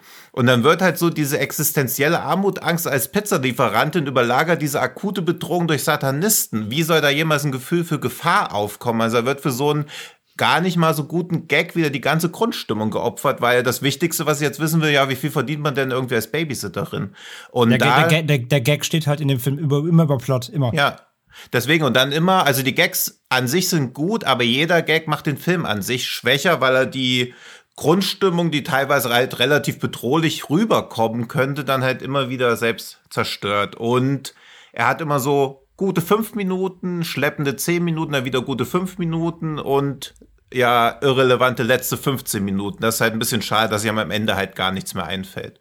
Nee, das Ende ist halt wirklich komplett, also egal. Nicht, Ja. nicht, nicht, nicht dick, leider, ja. Ich find's mal lustig, dass du, äh, ich weiß, also ich glaube mittlerweile die Hörerinnen und Hörer wissen auch, dass du kein Freund von Metal-Musik in Filmen bist. Ja. Ich find's aber lustig, dass du das hier wieder äh, anmerkst, aber bei Dämonen nicht. Obwohl der ganze Dämonen-Soundtrack komplett aus, aus äh, Metal, ja, Metal das, und das Heavy Metal ich auch der noch, 80er weil besteht. nämlich im Hochhausfilm hat nämlich Simon Boswell die Musik gemacht, den ich ja sehr zu schätzen weiß. Er hat auch zu Dust Devil und Hardware die Musik gemacht, The Lords of Illusion. Und da finde ich zum Beispiel auch beim zweiten Teil die Musik deutlich besser. Aber klar, das ist halt auch dieses Geschrammel. Aber Ja, Moment, Moment, Moment. In, in dem zweiten, das sind aber Dead Can Dance und so Sachen. Also äh, Scorpions und was weiß ich, das ist nur in dem, in dem in ersten. dem ersten. ja. Nee, das Hochhausding ist von kommt- Simon Boswell. Ja, also auch und die, ja, aber da ist die Musik, also ich finde es beides, das muss man ja auch ein bisschen aus der damaligen Zeit sehen. also wenn Sätze schon so anfangen, weiß man ja schon, dass man da, aber die wollen ja beide auch nicht gruselig sein oder auch keine beklemmende Atmosphäre erzeugen. Bei Satanic Panic denkt man es am Anfang noch so ein bisschen, weil er auch immer wieder versucht, so unheilvoll zu wirken, aber es wird halt, wie gesagt, immer für einen Gag aufgelöst. Also es wird zwei Minuten Atmosphäre aufgebaut, dann kommt ein ganz okayer Schmunzelgag und dann ist die Atmosphäre wieder weg, während das mit dem ganzen Geschrammel und so ja immerhin aus einem Guss wirkt. Also es nervt mich auch bei denen, aber es passt halt so in den Gesamtkontext. So wie ich ja auch zum Beispiel privat nie Jazz hören würde, aber um gleich mal eine kongeniale Überleitung zu machen, bei Robotic Oh. Angel passt Jazz da ja wie, also es gehört irgendwie zusammen wie Platzwunden bei dem Film. Aber der, keine Ahnung, also Satanic Panic lässt sich halt mit einem Satz irgendwie auf den Punkt bringen. Einmal sagt die eine Protagonistin zur anderen, get your big tits in gear und so ist es auch. Also so ein typischer Film für so eine Fangoria-Zielgruppe und ich weiß immer nie, wer das genau sein soll, weil es ist auch wieder eine Fangoria-Produktion. Er ist nicht blutig genug, er ist nicht schnell genug, er ist nicht nackt genug, er ist nicht lustig genug, er ist halt von nichts genug. Er ist halt so ein richtiger aber, aber, er ist, Mittelmaßfilm. aber er ist besser als Castle Freak. Das stimmt, ja.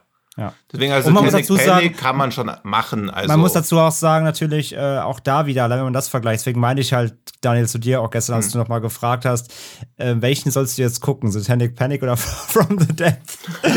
Und ähm, allein, allein halt, also allein wie gesagt, was die Optik und einfach einfach allein natürlich das, das, das, das äh, Production Value eingeht, ist Satanic Panic zumindest ein vernünftiger Film und Ja. äh, eben keine keine Produktion, die du dir irgendwie am, an einem Nachmittag aus dem Arsch ziehst. So. Ja, ich sag halt dazu One for the Team, ne? Ja, ey, Ja. du, auch einer muss halt, ne? Ja, nee, sehe ich halt genauso. Also Satanic Panic ist halt ein bisschen egal, aber den, den kannst du, das ist halt auch so ein, also natürlich auch in Corona-Zeit immer schwer sowas zu empfehlen, aber es ist halt so ein Kumpels auf dem Sofa-Film so. Den kannst du halt dann so mal Mhm. weggucken, der tut keinem weh, aber du hast auch wirklich gar nichts da mitgenommen, wenn du ihn geguckt hast, so. Der ist halt äh, leider auch so völlig egal. Du nimmst ein, zwei gute Gags mit und wenn du, und wenn du halt auf solche, genau, also wenn du so ein Videospiel magst, wird das so, wird man das so mit Saints Row vergleichen. Wenn du halt magst, dass Mhm. Leuten mit Dildes verprügelt werden, ähm, dann kannst du damit halt ein, zweimal schmunzeln, aber er ist halt, wie Tino auch sagt, er ist halt auch nicht irgendwie so hart, dass du jetzt da irgendwie als, als äh, Gore-Fan irgendwie auf, voll auf deine Kosten kommst, aber er ist eben auch nicht so lustig, dass du irgendwie auf deine, dass du jetzt sagst, okay, es ist wie ein Scary Movie 1 oder so, der wirklich auch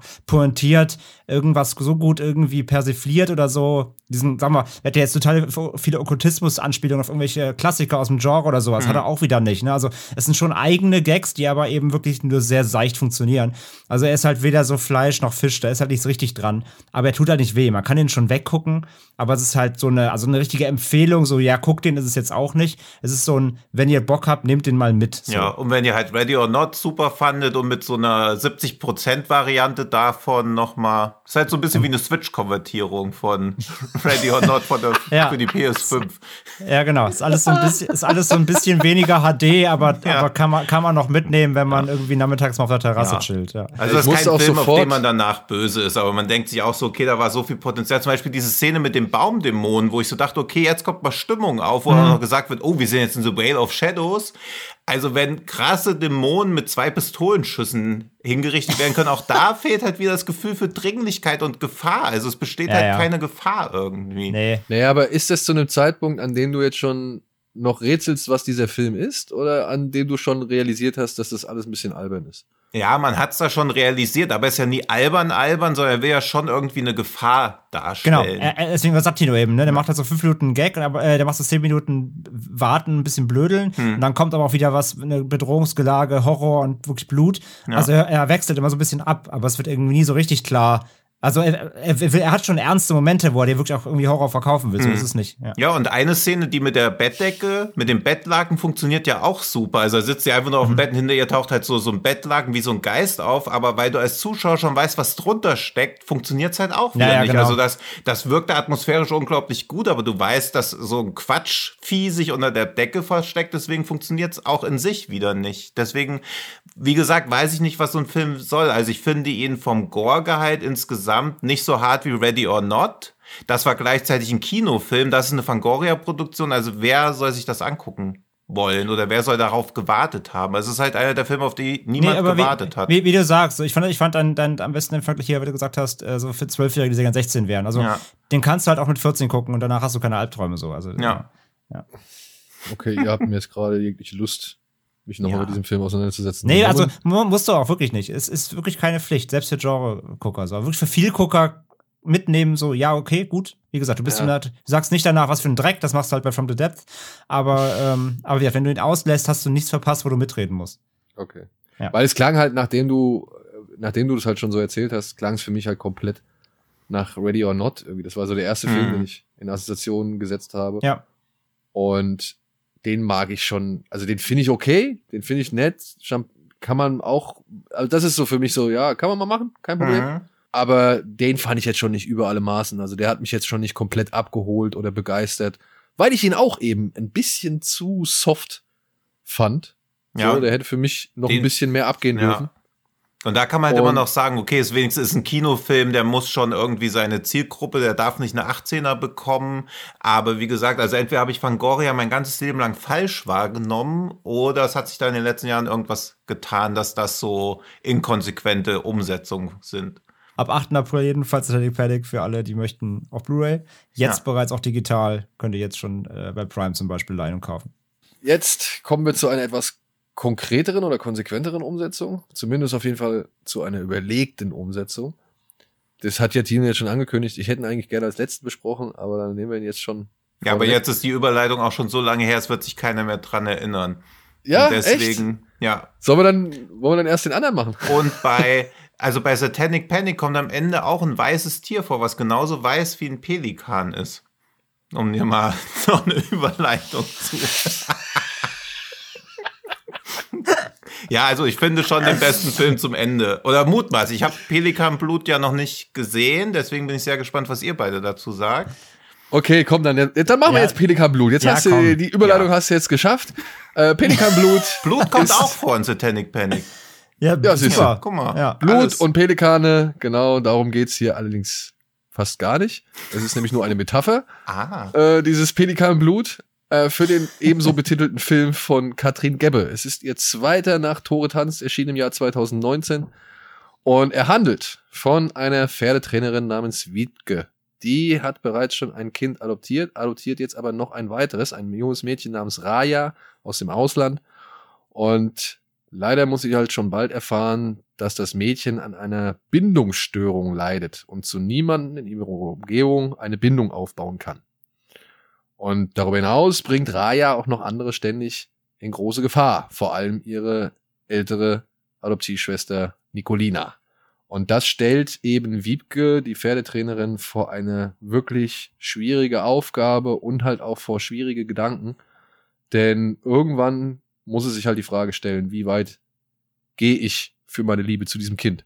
Und dieser Film wird generell gerne mal als, ja, Babadook mit Pferden abgehandelt oder beziehungsweise schnell abgekanzelt. Ja. Und das kann man gerne machen. Das ist ein Vergleich, den man bringen kann und der das Ganze, sag ich mal, auch negativ vielleicht einordnet. Aber man muss halt auch mal sagen, selbst wenn man Babadook nicht, nicht gut findet, dass auch Babadook gewisse Qualitäten hat, rein inszenatorisch und atmosphärisch. Und dementsprechend würde ich sagen, so knapp formuliert das klingt und so abfällig das vielleicht auch klingen mag, wenn man so sagt, ist ja wie Babadook mit Pferden, äh, trotzdem steht es für ein gewisses Qualitätsmerkmal oder beziehungsweise für eine gewisse Qualität, die Pelikanblut meiner Ansicht nach erfüllt. Denn sowas aus Deutschland zu sehen, ist nicht gerade selbstverständlich. Würdest du mir hoffentlich beipflichten, André? Ja, sehe ich, äh, würde ich ganz genau unterschreiben. Also ich habe den damals auf dem Filmfest Hamburg gesehen und äh, da hatte ich aber auch im Vorfeld eben schon, da waren die ersten ein, zwei Stimmen schon so draußen und da war auch eins der ersten die ich gelesen hatte, ah, der deutsche Babadook so. Und ich war schon so, oh, okay, weil ich mag Babadook sehr gerne. Ich halte den für einen, auch eine der besten Genre-Produktionen der letzten Jahre. Und ja, war natürlich entsprechend gespannt, äh, was da passiert. Und ja, ist es jetzt, wird das nachher ein Abklatsch und nur auf Deutsch oder wie auch immer.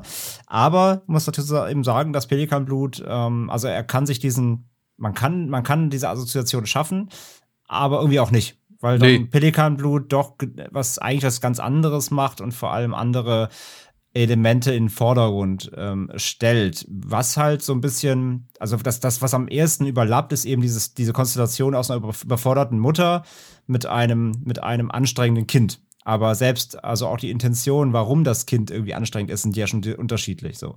Und generell muss man erstmal ganz klar sagen, äh, es ist halt für eine deutsche Produktion, ist das alles auf einem fantastischen Niveau. Ich Ja. hatte, also ich, äh, inszenatorisch, Kamera, Schnitt, wirklich alles fantastisch. Ähm, ist wirklich einfach ein, ein komplett gutes Filmerlebnis auf jeder Ebene. Und generell muss man ja auch erstmal sagen, bei Pelikan Blut in erster Linie, was man bei, bei Babadook ja auch zwar sagen kann, ja, ist auch ein Drama, aber, aber Babadook vermischt ja dann trotzdem mehr, auch wie eine Hereditary, mehr eben das Drama mit dem Horror und verknüpft das eben beides. Pelikanblut, ähm, muss man schon sagen, äh, direkt auch vielleicht als Warnung für, für die Erwartungen, ist es in dem Sinne kein Horrorfilm. Das ist schon wirklich in erster Linie schon ein klares Drama, aber hat eben Genre-Züge, die aber eben sehr bedeckt sich halten erstmal.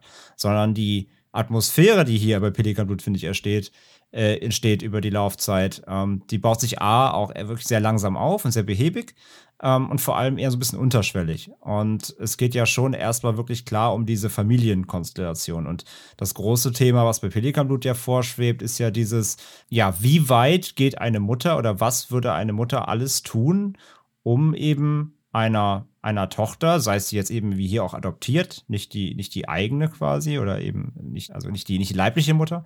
Wie weit würde sie trotzdem gehen, um dieses Familienkonstrukt quasi zu erhalten um jeden Preis und äh, was würde man dafür in Kauf nehmen oder ja, über welche Hürden würde man gehen? Und, und was machst du, was machst du, wenn wirklich alle Mittel ausgeschöpft sind? Ja. Ja. Und das ist so das Ding, was dem Film so auch glaube ich, ein bisschen die Aufmerksamkeit, sage ich mal, geraubt hat oder das, was dem Film so ein bisschen auch vielleicht, ja, nicht unbedingt geholfen hat, sagen wir es mal so.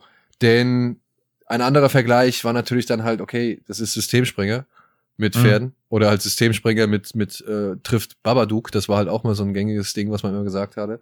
Oder Systemspringer in übernatürlich. Und ja, also wenn es um die rein gesellschaftliche und soziale Komponente und halt irgendwie das Aufzeigen von gewissen gesellschaftlichen oder äh, pflegeinstitutionellen Missständen gibt, ja, dann ist da Systemspringer der deutlich klarere und vielleicht auch bessere Film. So, aber diesen Weg geht Frau Gebbe ja gar nicht, diesen Weg will sie eigentlich gar nicht gehen, sondern diesen mhm. Weg benutzt sie, um halt wirklich zu ergründen und zu erklären und zu motivieren, warum sich Wiebke eben zu dem entscheidet, wozu sie sich spätestens gegen Ende des Films entscheidet. Mhm. So, oder warum sie halt das macht, was sie macht. Und warum sie halt auch vieles in Frage oder in Zweifel stellt, was sie bisher gemacht hat, weil es eben so wenig geholfen hat. Und das sollte man sich wirklich vor Augen halten. Es ist nicht per se ein Film, der auf Mystery und Spannung oder, oder, nee, nicht, nicht auf Spannung, der per se auf Mystery und, und Übernatürliches angesetzt oder angelegt ist, sondern der halt ja, wie du schon gesagt hast, langsam seine Geschichte aufbaut, seine Figuren entwickelt, die Situation entwickelt. Vieles auch noch, sag ich mal, in, in Verbindung zu einem Pferdetraining oder einem Pferdetrainingsprogramm für Polizeipferde stellt. Das ist ja, ja auch immer wieder, sag ich mal, schon fast symbolisch oder als Metapher gedacht. Mhm. Und dementsprechend, ja, obwohl, sag ich mal so, und trotz allem, obwohl dieser Film, sag ich mal, eher auf der bodenständigen, realen Ebene bleibt, ist da immer so ein kleiner, bedrohlicher Schatten, sag ich mal, der da über, allem schwebt. So, weil man ja nicht genau alles weiß. Man ist ja genauso ahnungslos wie Wiebke, die nicht weiß, warum Raya so ist, wie sie ist. Ja. Und, und selbst wenn das nicht irgendwie, weiß ich nicht, herkömmlicher Natur ist, selbst dann hat man, sag ich mal, auch als Genrefreund immer diesen, ja, diesen Bedrohungsschatten, der sich ja auch zum Beispiel in, einfach darin äußern kann, dass dieses Film wirklich, dass dieses Kind wirklich, ja, reuelos, gnadenlos, erbarmungslos ist und dazu dann halt auch irgendwie schlimme Sachen macht. Also man kann ja auch das Ganze dann als, als Abgründe der menschlichen Psyche oder der Seele sehen und wie halt diese Abgründe schon im jüngsten Alter, sag ich mal, entstehen können und dann halt zu dem schlimmen Dingen führen so. Also da ist schon ein gewisses Spannungsfeld bei diesem Film vorhanden und das muss halt nicht immer nur übernatürlich sein, sondern kann auch dann genossen werden, wenn man irgendwie, ja, weiß ich nicht, auf so knallharte Familiendramen oder so steht. Ja, und vor allem sind auch deutlich unangenehme Momente drin, wo du wirklich genau. der, wo es bei dir sich, zusammenzieht und nicht wegen aufgrund von Gewalt oder so, sondern einfach von Momenten, wo du dir, wenn du dir vorstellst, dass du in dieser Situation wärst, einfach denkst, oh fuck, da würde ich jetzt nicht gerade nicht drinstecken. Weil es ja dann auch natürlich darum geht, ähm, wenn eben die, die Mutter, übrigens super gespielt von Nina Hoss, macht sie ganz großartig, ähm, wenn sie dann eben ja, sich eben Lösungen sucht, die auch vor allem dann irgendwann nicht mehr konventionell sind, geht es ja auch eben darum, das kriegen dann andere wiederum mit. Ja, was, was, was halten dann andere davon? Wie reagiert dein Umfeld auf die Dinge, die du da tust? Äh, andere, eine, die einen spalten sich von dir ab, die anderen wollen helfen, geraten aber genauso an ihre Grenzen äh, des Möglichen und ja, wie reagieren eben auch Familie, Freunde und so weiter auf das, was du da eben durch und mitmachst. Und dann passieren eben auch Dinge, die auch dein Umfeld mit dann irgendwann betreffen. Und auch da wieder, dann bist du in der Situation, fuck, so ich bin das jetzt irgendwie mit Schuld, ne, weil es ist ja trotzdem mein Kind und so weiter. Also es geht da schon um diese Gefüge auch, die so diese ähm, ja, all diese Unternehmungen mit einbeziehen und die Person, die das mit einbezieht. Und dann hast du natürlich auch noch diese, also sie ist ja alleinerziehend so quasi und dann geht es ja noch um dieses Anbandeln eben hier mit dem Charakter von ähm, hier Muratan Muslu. Also noch ein bisschen Liebesgeschichte auch so mit drin oder so bisschen anbahnende Beziehungsgeschichten.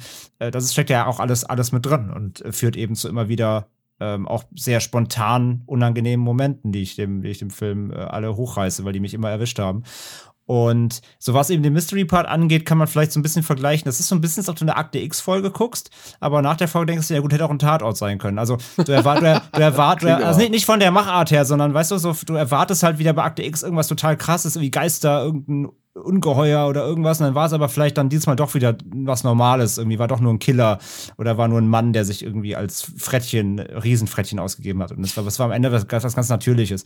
Und so ist es ein bisschen so bei Pelikanblut. Also der Film, der spielt zwar so damit, aber nach dem Film bist du so, okay, ja, okay, ich verstehe jetzt, wo die Vergleiche herkommen, aber die Qualitäten oder eigentlich das Merkmal liegt doch schon auf was anderem, auf, auf, auf dem Drama-Aspekt. So, das kann man so ein bisschen so, ein bisschen so sagen. Damit man so ein bisschen einordnet. Das Problem ist, glaube ich, der Film, äh, dem Film kann an dem Film kann man sich das Genick brechen, wenn man eben mit der falschen Erwartung reingeht. Also ähm, erwartet eben genau eben das nicht, erwartet keinen Horrorfilm. So, das ist ganz wichtig. So, das, das ist er, es ist er halt nicht. So, er spielt halt mit Elementen, aber, aber geht da eben nicht mit der Erwartung rein. Ich gucke jetzt wirklich einen Horror-Mystery-Thriller oder sowas.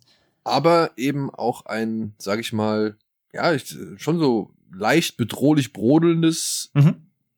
Drama, das halt wirklich stellenweise unangenehm ist. Sowohl körperlich als auch mental. Ja. So. Und ich muss halt sagen, wir haben ja hier, also für die Interessierten, ich habe hier mit meiner Kollegin oder mit unserer Kollegin Antje, haben wir hier schon bei Fred Carpet über das äh, Erstlingswerk von ihr gesprochen, Tore tanzt. Da schafft sie noch ein paar härtere Momente meiner Ansicht nach. Da ist aber auch die Grundlage eine ganz andere und deutlich fiesere. Aber nichtsdestotrotz, äh, die sie behält, also Frau Gebbe behält ihre, sag ich mal, Magengruben, also ja doch Schlag in die Magengrube Qualitäten behält sie bei. Also das ja. fand ich sehr erstaunlich. Und es ist schön zu sehen, äh, dass wir hier in Deutschland solche Filme, sag ich mal, herstellen können und machen können. Ja, und, also, ja. Ja. Ich wollte sagen, also klar, wir haben jetzt viel eingeordnet, aber jetzt wirklich auch mal zum Punkt zu kommen. Also, äh, Pelikan Blut von mir eine absolute Empfehlung. Es ist ein super Film. Man muss halt nur richtig darauf eingestellt sein und trotz meinem, meinem Foreshadowing, was ich bekommen habe damals vor dem Kinobesuch äh, mit von wegen deutscher Babadook ähm, und ich natürlich so eine kleine Erwartungshaltung im Hinterkopf damit hatte, aber natürlich möglichst versucht habe, da frei ranzugehen, ähm, war ich trotzdem halt mega begeistert. Also ich habe mich davor jetzt nicht irgendwie beeinflussen lassen von dieser Einschätzung und ähm, äh, von daher ähm, kann ich nur wirklich nur empfehlen. Also es ist ein fantastischer Film und das aus Deutschland absolut. Äh, kann da absolut mit diesem sage ich mal, ähm, neuen modernen Ansatz mit so eben mit solchen, ich benutze jetzt mal nicht Horror, sondern so Mystery-Themen, so in dem Sinne Drama, Mystery zu verknüpfen, damit umzugehen, kann da absolut auf der Messlatte mithalten, der Film der letzten Jahre, was international eben passiert ist. Und ähm, ja, wie gesagt, tolles Schauspiel, produktionstechnisch auf absolut ähm, hohem Niveau. Ähm, Magengrube, Magengrubenschläger drin, Spannung drin, rührende Momente drin. Alles dabei eigentlich. Also ich fand den wirklich, wirklich extrem stark. Können wir so stehen lassen, oder? Kann man so stehen lassen und jetzt eben ab 9. April dann eben erst endlich auf Blu-ray und äh, DVD raus und auf Prime gibt es ihn auch jetzt schon wieder. Oder ich glaube sogar auch bei iTunes und so. Also digital kaufen kann man jetzt schon. Ähm, aber spätestens ab 9. April auch auf Disc dann. Also absolute Empfehlung hier, glaube ich, von uns. Also.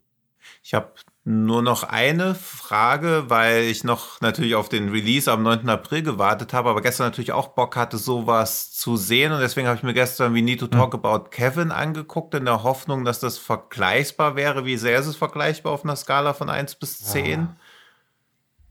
Also geht das so in die Richtung? Also ist es mehr We Need to Talk About Kevin oder mehr der Baba? Ja, es ist unfair dem Film eigentlich gegenüber, weil er verfolgt eigentlich ein anderes Ziel. Okay.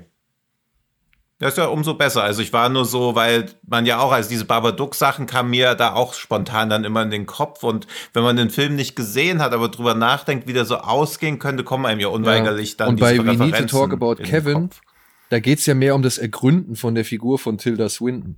Also wo ja so ein bisschen versucht wird, irgendwie zu mhm. zeigen, wie, ja. warum ist die Figur so und äh, wie was hat dazu geführt, dass sie halt jetzt, äh, sag ich mal, mit ihrem mhm. Sohn da klarkommen muss.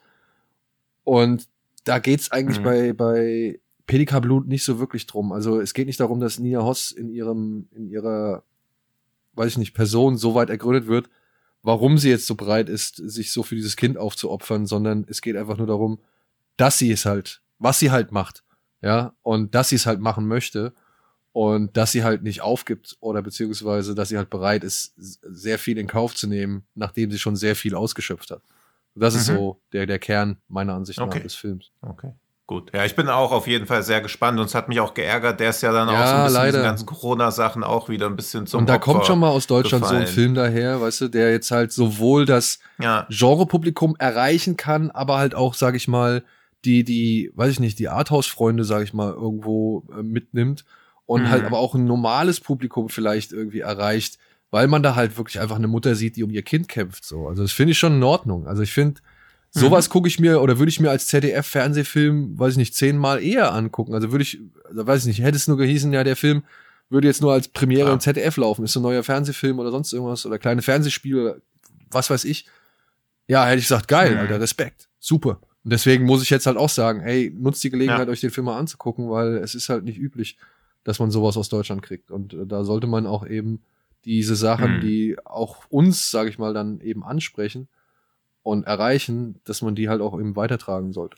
Ja, aber es stimmt halt Mhm. schon, ne? Der legt schon Ja. ziemlich einen Zielgruppenspagat und fällt dabei nicht auf die Schnauze. Muss man erstmal hinkriegen, ne? Also, Ja. das stimmt schon, ja. Natürlich ist es immer ein spezielles Thema, ne? Es ist Mhm. ein düsterer Film, so, es ist ein kein sehr hoffnungsvoll scheinender Film. Nee, ist, kein, ist halt kein Feelgood, ne? Klar. Ja. Ja, und, und da muss man natürlich auch Lust drauf haben, das verstehe ich. Er ist auch nicht gerade kurz, das verstehe ich dann auch, dass man sagt, das ist vielleicht nicht unbedingt mein, mein Gusto.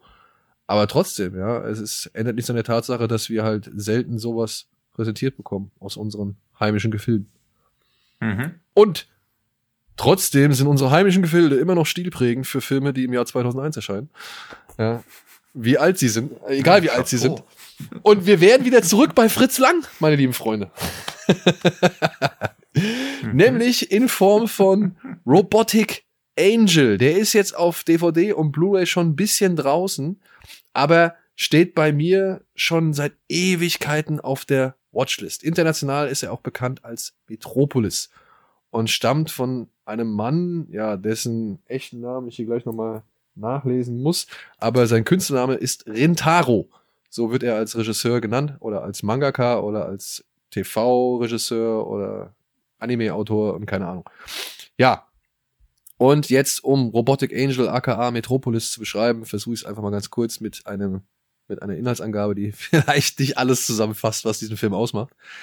Aber es geht hier um Kenichi und seinen Onkel, ein Detektiv namens äh, Shunsaku Ban. Die reisen von Japan aus in die fantastische große Metropole namens ja Metropolis. Sie sind auf der Suche nach dem Verbrecher Dr. Lawton. Der soll nämlich ja mit menschlichen Organen rumexperimentiert haben und das äh, hat eine gewisse Folgung nach sich gezogen. Doch als sie Dr. Lawton schließlich finden, werden Genichi und Shunsaku getrennt und geraten in eine riesige Verschwörung, die ja die Stadt Metropolis in ihren Grundf Grundfesten erschüttern wird, aber eigentlich ja zu neuen Größen führen soll. Und es kommt halt auch unter anderem dazu, dass Kenichi auf ein junges Mädchen namens Tima trifft, die halt ja vermutlich weder Mensch noch Roboter ist, sondern eine völlig neue Form von Lebewesen. So kann man sagen. Ja, durchaus. Und bei allen Filmen, wo die offizielle Beschreibung das Wort riesige Verschwörung oder gigantische Verschwörung benutzen muss, handelt es sich natürlich wieder nur also überkomplizierte, überkomplexe Handlungen, wo auch teilweise die eher routinemäßig erzählte Geschichte dann so noch aufgepeppt wird. Also es tauchen ja fast im Minutentakt neue Figuren auf, dann werden wieder neue Handlungsorte aufgemacht. Es gibt quasi so diesen Moloch Stadt, was ja auch schon bei Fritz Lang dann immer so ein Ort sozialer Gegenstände, utopischer Visionen war, das passiert. Es gibt ganz viele verschiedene Stilelemente, also Metropolis erschlägt einen im positivsten Sinne Ja. des Wortes eigentlich im Es ist Minutentakt. wirklich, ich muss auch sagen, André, wenn du die Gelegenheit hast, guck's dir an. Ich, ich habe den Film halt auch echt ewig vor mir hergeschoben. Jetzt habe ich die Gelegenheit durch eben die Blu-ray-Veröffentlichung, die wirklich auch gelungen ist, meiner Ansicht nach, ähm, habe ich das jetzt nachholen können und ich bin, ich bin wirklich überrascht und fasziniert, dass dieser Film so lange an mir vorbeigegangen ist. Ja, man muss jetzt dazu sagen, Hm. Rintaro hat hier zusammen, also beziehungsweise fangen wir mal klein an. Rintaro hat hier Computergrafiken zum Einsatz gebracht. Dieser Film ist wirklich sehr stark geprägt von CGI-Animationen und, und Hintergründen und Elementen, die aber halt in Kombination mit den handgemachten Zeichnungen und Farben und was weiß ich, dann doch eine echt erstaunliche Einheit ergeben. Ja, man merkt diesen Animationen ihr Alter an. Und deswegen bin ich ein bisschen traurig, dass ich diesen Film jetzt gesehen habe, wo ich Vergleichbares schon kenne, wo die Fusion aus hm. ja, Zeichentrick oder handgezeichneten Bildern und eben computeranimierten Bildern, wo ich die halt schon ein bisschen besser gesehen habe und auch ein bisschen beeindruckender. Dieser Film ist von 2001 und so fühlen sich halt auch viele digitale Bilder an. Aber trotzdem, ich finde diesen Ansatz toll, den Rintaro hier äh, ja angesetzt hat, der sagt, das ist nur eine weitere Form, um das Medium zu neuen Höhen zu führen, um eben das Beste aus dem Medium zu schöpfen, um eben auch die Grenzen, die von den Handzeichnungen her irgendwie gesetzt sind, ob, dass man denen halt entgegenwirkt, dass man über diese Grenzen hinausgeht. Und ich finde, das macht der Film meiner Ansicht nach im richtigen Maße. Also wenn man jetzt nur mal auf das Verhältnis von digitalen und handgezeichneten Bildern eingeht. Mhm. Und ja.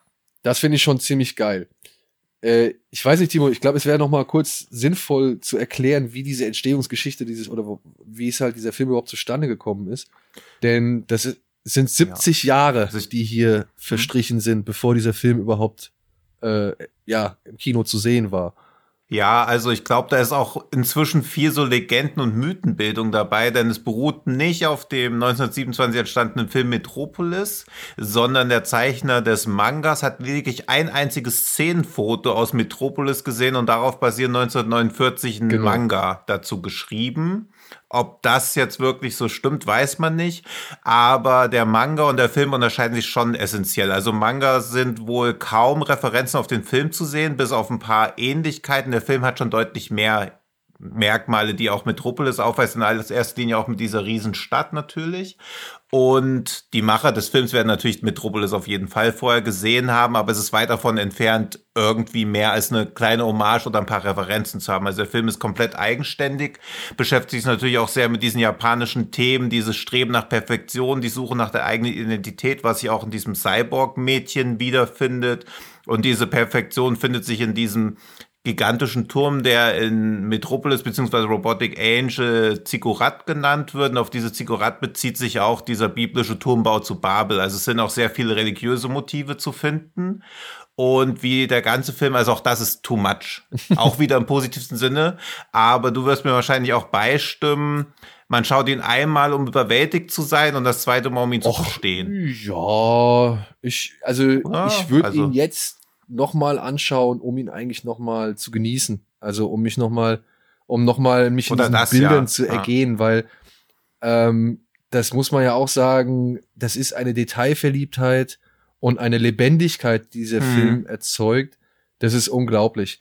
Jetzt bringen wir halt nochmal den dritten Mann ins Spiel, denn wie gesagt, dieser Comic Metropolis entstanden anhand der Bilder, die jemand, also die Osamu Tezuka äh, gesehen hat als, als äh, kurz aus dem Krieg oder frisch aus dem Krieg gekommene, ähm, die haben ihn halt inspiriert für seinen Manga und der hat auch eine andere Geschichte als der Film. Ja, Ring, ähm, er hat dann irgendwann mhm. ja ein eigenes Studio gegründet, beziehungsweise hat dann mit Rintaro, die haben sich dann irgendwann kennengelernt und Rintaro war Zeichner für, für Tetsumo und äh, Tezuka, Entschuldigung. Und dann irgendwann in den 80er Jahren, Anfang der 80er Jahre, hat dann Rintaro Katsushiro Otomo kennengelernt, der schon damals angefangen hatte, seine Akira-Bücher zu machen oder wo schon die ersten Akira-Bücher existiert haben. Und die beiden kennen sich halt eben auch aus diesem TV-Studio, das unter anderem ja den ersten großen Anime, glaube ich, inszeniert hatte oder beziehungsweise für den ersten großen Anime-Boom gesorgt hatte in Form von Astro Boy. Deswegen gibt es halt dann auch, mhm. und das ist mir erst wirklich nach diesem Film aufgefallen oder bewusst geworden, weil ich mich die ganze Zeit gefragt habe, woher kenne ich Kenshichi, äh, Kenichi? Und ja, also das ist so eine, weiß ich nicht, so eine Referenz irgendwie, die, die muss ich erst irgendwie nachlesen, bevor ich sie dann wirklich realisiert habe. Äh, den haben sie dann noch mit da untergebracht. Und ja, Otomo hat dann halt zusammen mit Rintaro auch das Drehbuch dafür geschrieben und das finde ich, das merkt man so in allen Facetten, eben was die Ausmaße der Settings angeht, was dann aber auch so die Dimension von zum Beispiel Action oder actiongeladenen Sequenzen angeht, was diese Lebendigkeit angeht und was diese Größe einfach dieses Films angeht. Diese Metropole, das ist halt hm. wie mhm. Neo-Tokio. Ja, und es ist so dieses, ja, es stellt ständig heraus, wie unbedeutend und klein der Mensch ist im Vergleich eben zu dieser Stadt. Und das hat mir echt richtig, richtig gut gefallen. Gerade weil er auch wieder diese Warnung davor hat, natürlich komplett der Technik zu zerfallen, aber gleichzeitig nicht so technikfeindlich ist wie viele oft westlich geprägte Sachen. Also das finde ich, schaffen japanische Animes wie zum Beispiel auch Summer Wars ganz gut zu zeigen, Technik hat auch ihre Vorteile. Man muss halt nur darauf achten, wie man sie wirklich nutzt, was bei so Sachen wie Black Mirror ja komplett runterfällt. Da ist halt Technik immer böse, immer feindlich, kann nie irgendwas Gutes draus erwachsen. Da finde ich, schafft's japanische Filme, Filme schaffende es besser besser, diese Balance zu halten und gleichzeitig so immer die Dosis macht ja, das also Gift besser zu betonen.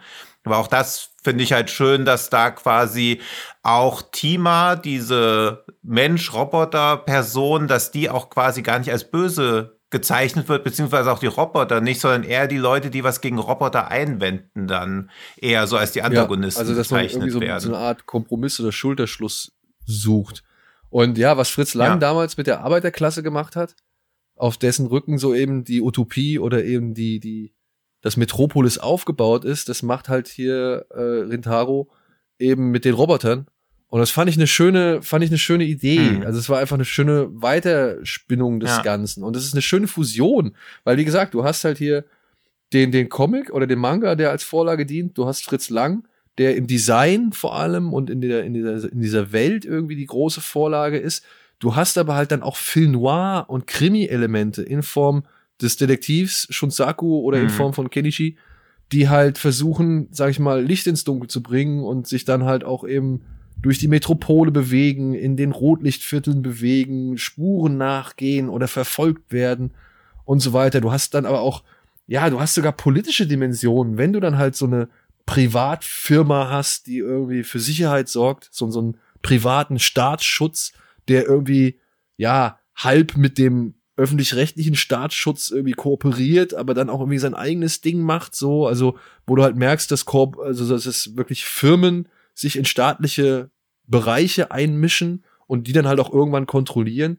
Also es ist mhm. wirklich sehr viel in diesem Film drin und ich war wirklich erstaunt, wie der Film das alles irgendwie handelt, ohne ja zu viel von irgendwas zu werden. Ja, also so das Gegenteil von Satanic Panic, mhm. weißt du? Alles ja. haben und aber nur irgendwie immer zu wenig haben. Und hier ja. bei dem hast du so viel von allem und äh, plus noch so viel Jazzmusik, die halt irgendwie immer atonal oder beziehungsweise irgendwie, die halt irgendwie entgegensetzt mhm. dem wirkt, was du da siehst, aber die dann tatsächlich auch mit Methode eingesetzt wird.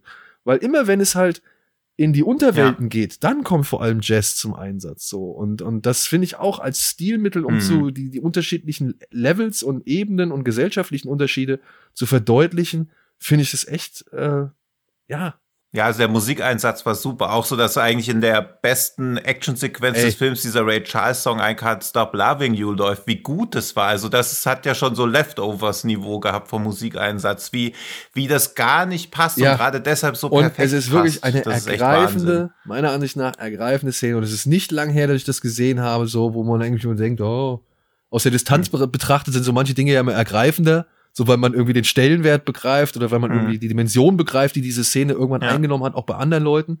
Aber ich kann jetzt sagen, Alter, so direkt nachdem ich das jetzt gesehen habe, boah, super, dieses I Can't Stop Loving You und dann die Bilder, die man dazu sieht, ja, mit der, mit der Detailliertheit ja. und mit der Finesse und aber auch noch mit dieser Geschichte, die man halt bis dahin mitbekommen hat. Wirklich eine der besten Endsequenzen, die ich jetzt dieses Jahr bisher gesehen habe. Ja, das ist stark. Und ich finde deshalb auch so, ja, auch ein bisschen verwirrend, weil es uns ja auch, also ich habe den damals im Kino gesehen, aber auch nur, weil die restaurierte Fassung von Metropolis ja auch 2001 nochmal ins Kino kam. Und ich weiß, das wird wahrscheinlich eine zeitliche Zufall gewesen sein, aber quasi Metropolis nach äh, Robotic Angel im Kino gesehen zu haben, war natürlich auch ein bisschen verwirrt, weil man dann natürlich denkt, okay, Metropolis hat sich auch da ziemlich viel rausgesucht, obwohl man genau weiß, es ist andersrum, also ein bisschen die, die Arthouse-Variante von Demons und Demons 2. Und das war dann halt schon so stark, aber er ist ja verhältnismäßig unbekannt dafür, dass auch, also selbst James Cameron hat ja danach gesagt, das ist der neue Meilenstein des Anime-Kinos für ihn und selbst Roger Ebert hat halt eine 4 von 4, also seine Höchstwertung rausgehauen und gesagt, nicht mal, dass es einer der besten Animes ist, die er jemals gesehen hat, sondern wirklich explizit betont einer der besten animierten Filme, was ja auch explizit an alle Disney-Filme noch mit einbegreift. Also der bekommt ja dann halt auch von ja, von Presse sowohl wie von ausgewiesenen Filmekennern und Regisseuren wie James Cameron die besten Bewertungen mitgegeben, aber ja, ist trotzdem vergleichsweise kurios. Also, untergegangen. Also, liegt vielleicht an dem Titel, wenn er halt ja. international irgendwie Metropolis, sag ich mal, das wird wahrscheinlich viele verwirrt haben. Und Robotic Angel, ja, hm. muss ich jetzt halt auch sagen, so, ne? Es ist jetzt nicht unbedingt das, was mich als erstes irgendwie anspricht. Gerade wenn ich dann noch dazu mitbekomme, dass hm. es sich hier ja um halt ein Anime handelt, so, ja, Robotic Angel, okay, komm wie viele Robotic Angel will ich noch haben? Ja. Ja, die Friedrich Wilhelm Murnau Stiftung, also was man ja auch versteht, die haben halt die Lizenzen an Fritz Lams Kurt, äh, Film. Klar sagen ja. die ja, hey, benennt das mal bitte um. Aber und Robotic Angel ist halt wieder so typisch deutscher ja, Englisch. Da, da, da greifst du nicht auf Anhieb zu, aber ich kann jetzt nur sagen, Leute, also wenn ihr den noch nicht ja. kennt, unbedingt nachholen. Ähm, ja, die Animationen mögen angestaubt wirken. Ja. Und ich muss auch sagen, ich war am Anfang schon ein bisschen irritiert. Ich finde diese Figuren, ja, die halt alle so ein bisschen knuddelig wirken, alle so ein bisschen, ja, alle so ein mhm. bisschen viel zu, ja, wie soll man sagen, viel zu stilistisch, viel zu, viel zu abstrakt, würde ich schon fast behaupten, im Gegensatz zu dieser detaillierten und echt durchdachten Welt. Wenn man sich diese Konstruktionen da anguckt, die natürlich mhm. auch teilweise Augenzucker sind, das will ich gar nicht abstreiten, aber wenn man sich so diese Konstruktionen anguckt und wie die Roboter in dieser Welt agieren und wie so diese einzelnen, weiß ich nicht, Level, diese einzelnen unterschiedlichen Welten funktionieren und wie man da hinkommt und wie die aufgebaut sind, die Architektur und so, das ist alles sehr präzise, alles sehr detailliert, alles sehr streng nach Plan. Und dann hast du aber diese knubbeligen, rundlichen hm. Figuren so, ja, mit teilweise großen Nasen und allen viel zu großen Füßen und so, die halt alle aussehen wie Astro Boy, so ein bisschen. Ja, oder halt aus dieser Astro Boy Welt stammen könnten. Und dann hast du noch diesen Kenichi, der halt aussieht wie Astro Boy 1 zu 1, nur halt ohne, ohne Rüstung. Ja, das wirkte für mich schon irgendwie befremdlich. Aber ich finde auch das legst du im Laufe der Zeit ab. Denn mhm. das wirkt halt ja. einfach alles stimmig so. Du akzeptierst die Geschichte, den, den Ernst in dieser Geschichte, ja. Auch wenn die Figuren immer irgendwie alle immer so ein bisschen so ein leichtes Grinsen im Gesicht, ins Gesicht gezeichnet haben. Aber ähm, trotzdem mhm. gehst du halt oder bin ich dann halt voll in dieser Welt aufgegangen, weil sie halt auch an so vielen Stellen immer so schön lebendig gezeigt wird. Wenn dann plötzlich da auf der einen Treppenstufe sitzt dann so ein Typ, ey, ich hab dir den Stoff besorgt, den du haben wolltest, ey, bleib mir weg mit dem Dreck. Ja, oder halt irgendwie ganz hinten links in der Ecke, da prügeln sich zwei oder da und da werden irgendwie Sachen verkauft und so weiter. Es ist ziemlich viel Gewusel immer im Bild und das finde ich halt saugeil. Also das das das das ist etwas, was mich immer sehr anspricht, wenn ich merke, wie viel Feinarbeit in so einzelne Bilder reingegangen sind. Und das, obwohl auch digitale ja. Bilder mit enthalten sind. Ja, und du hast ja auch viel so die goldenen Zwanziger Sachen, da hast du so europäische Art Deko Elemente. Es gibt ja dieses Eisenbahnhotel Coconut, was halt auch so viele verschiedene architektonische Stile miteinander verschmilzt. Und natürlich ist das alles irgendwie too much. Also man kann dem Film auch immer zum Vorwurf machen, dass er von allem zu viel ist, aber das ist ja immer ein sehr schwacher Vorwurf. Also man muss sich halt dann wirklich drauf einlassen, aber visuell und künstlerisch passt das dann halt alles komplett zusammen, wenn man sich erstmal kurz ja. mit dem Stil auseinandersetzt. Also von mir eine absolute Empfehlung. Ich kann es nicht anders sagen. Ja, also wenn man ja, Akira mag und wenn man mit all diesem was anfangen kann, also mit diesen eher doch bekannter gewordenen Filmen, Prinzessin Mononoke, äh, Schloss im mhm. Himmel und ja, natürlich ja klar die Ghibli-Sachen, aber halt auch abseits davon. Ich meine, wir hatten letztens einen deutlich spezielleren Film mit Promare hier und wenn man sich da schon irgendwie dran traut, mhm. so, dann sollte Metropolis auf jeden Fall auch einmal gesehen werden. Das ist schon beeindruckend, was hier gemacht worden ist. Es ist meiner Ansicht nach auch eine interessante Geschichte so. Die kennt man natürlich schon in gewissen Zügen, in gewissen Facetten hat man schon, sag ich mal, Filme oder was weiß ich, andere Geschichten gehabt, in denen ähnliches vorkam. Aber diese Kombination aus allem und dass das auch so konsequent durchgeführt wird und dann auch noch mal hier und da ein paar Überraschungen bereithält, plus herzliche Momente, top notch. Ja. Ja. Definitiv. Ja, zieh ich mal rein. Danke. Cool, cool. Sag mal, ich, ich muss mal fragen, ich habe das nicht so ganz verfolgt. Oder beziehungsweise ich habe vielleicht nicht immer an die richtigen Stellen geskippt oder dann nachkontrolliert. Wir hatten mal so einen Jingle aufgenommen für die Gesichtsbücher des Todes. Spielen wir den immer ein? Das Natürlich. stimmt. Den spielen. okay. Natürlich. Das ist auch, ist auch gut, dass du das in Folge 5 fragst, Man muss immer- Podcast. Ne? Ja. Ja, Da musst, du noch ein bisschen ja. dein, da musst du noch ein bisschen dein Game upsteppen. Mein Ja. erfolgreicher Podcaster hat seinen eigenen Podcast mindestens dreimal im- nach der Veröffentlichung. Nach der Veröffentlichung? Okay. damit, ich, damit ich nachvollziehen kann, an welchen Stellen die Kritik berechtigt ist. Und Damit du selbst von dir lernen kannst. Und auf welcher Bitte? Geschwindigkeit? Auf welcher 1,5? Geschwindigkeit hört man Auf minus dann? 1,5.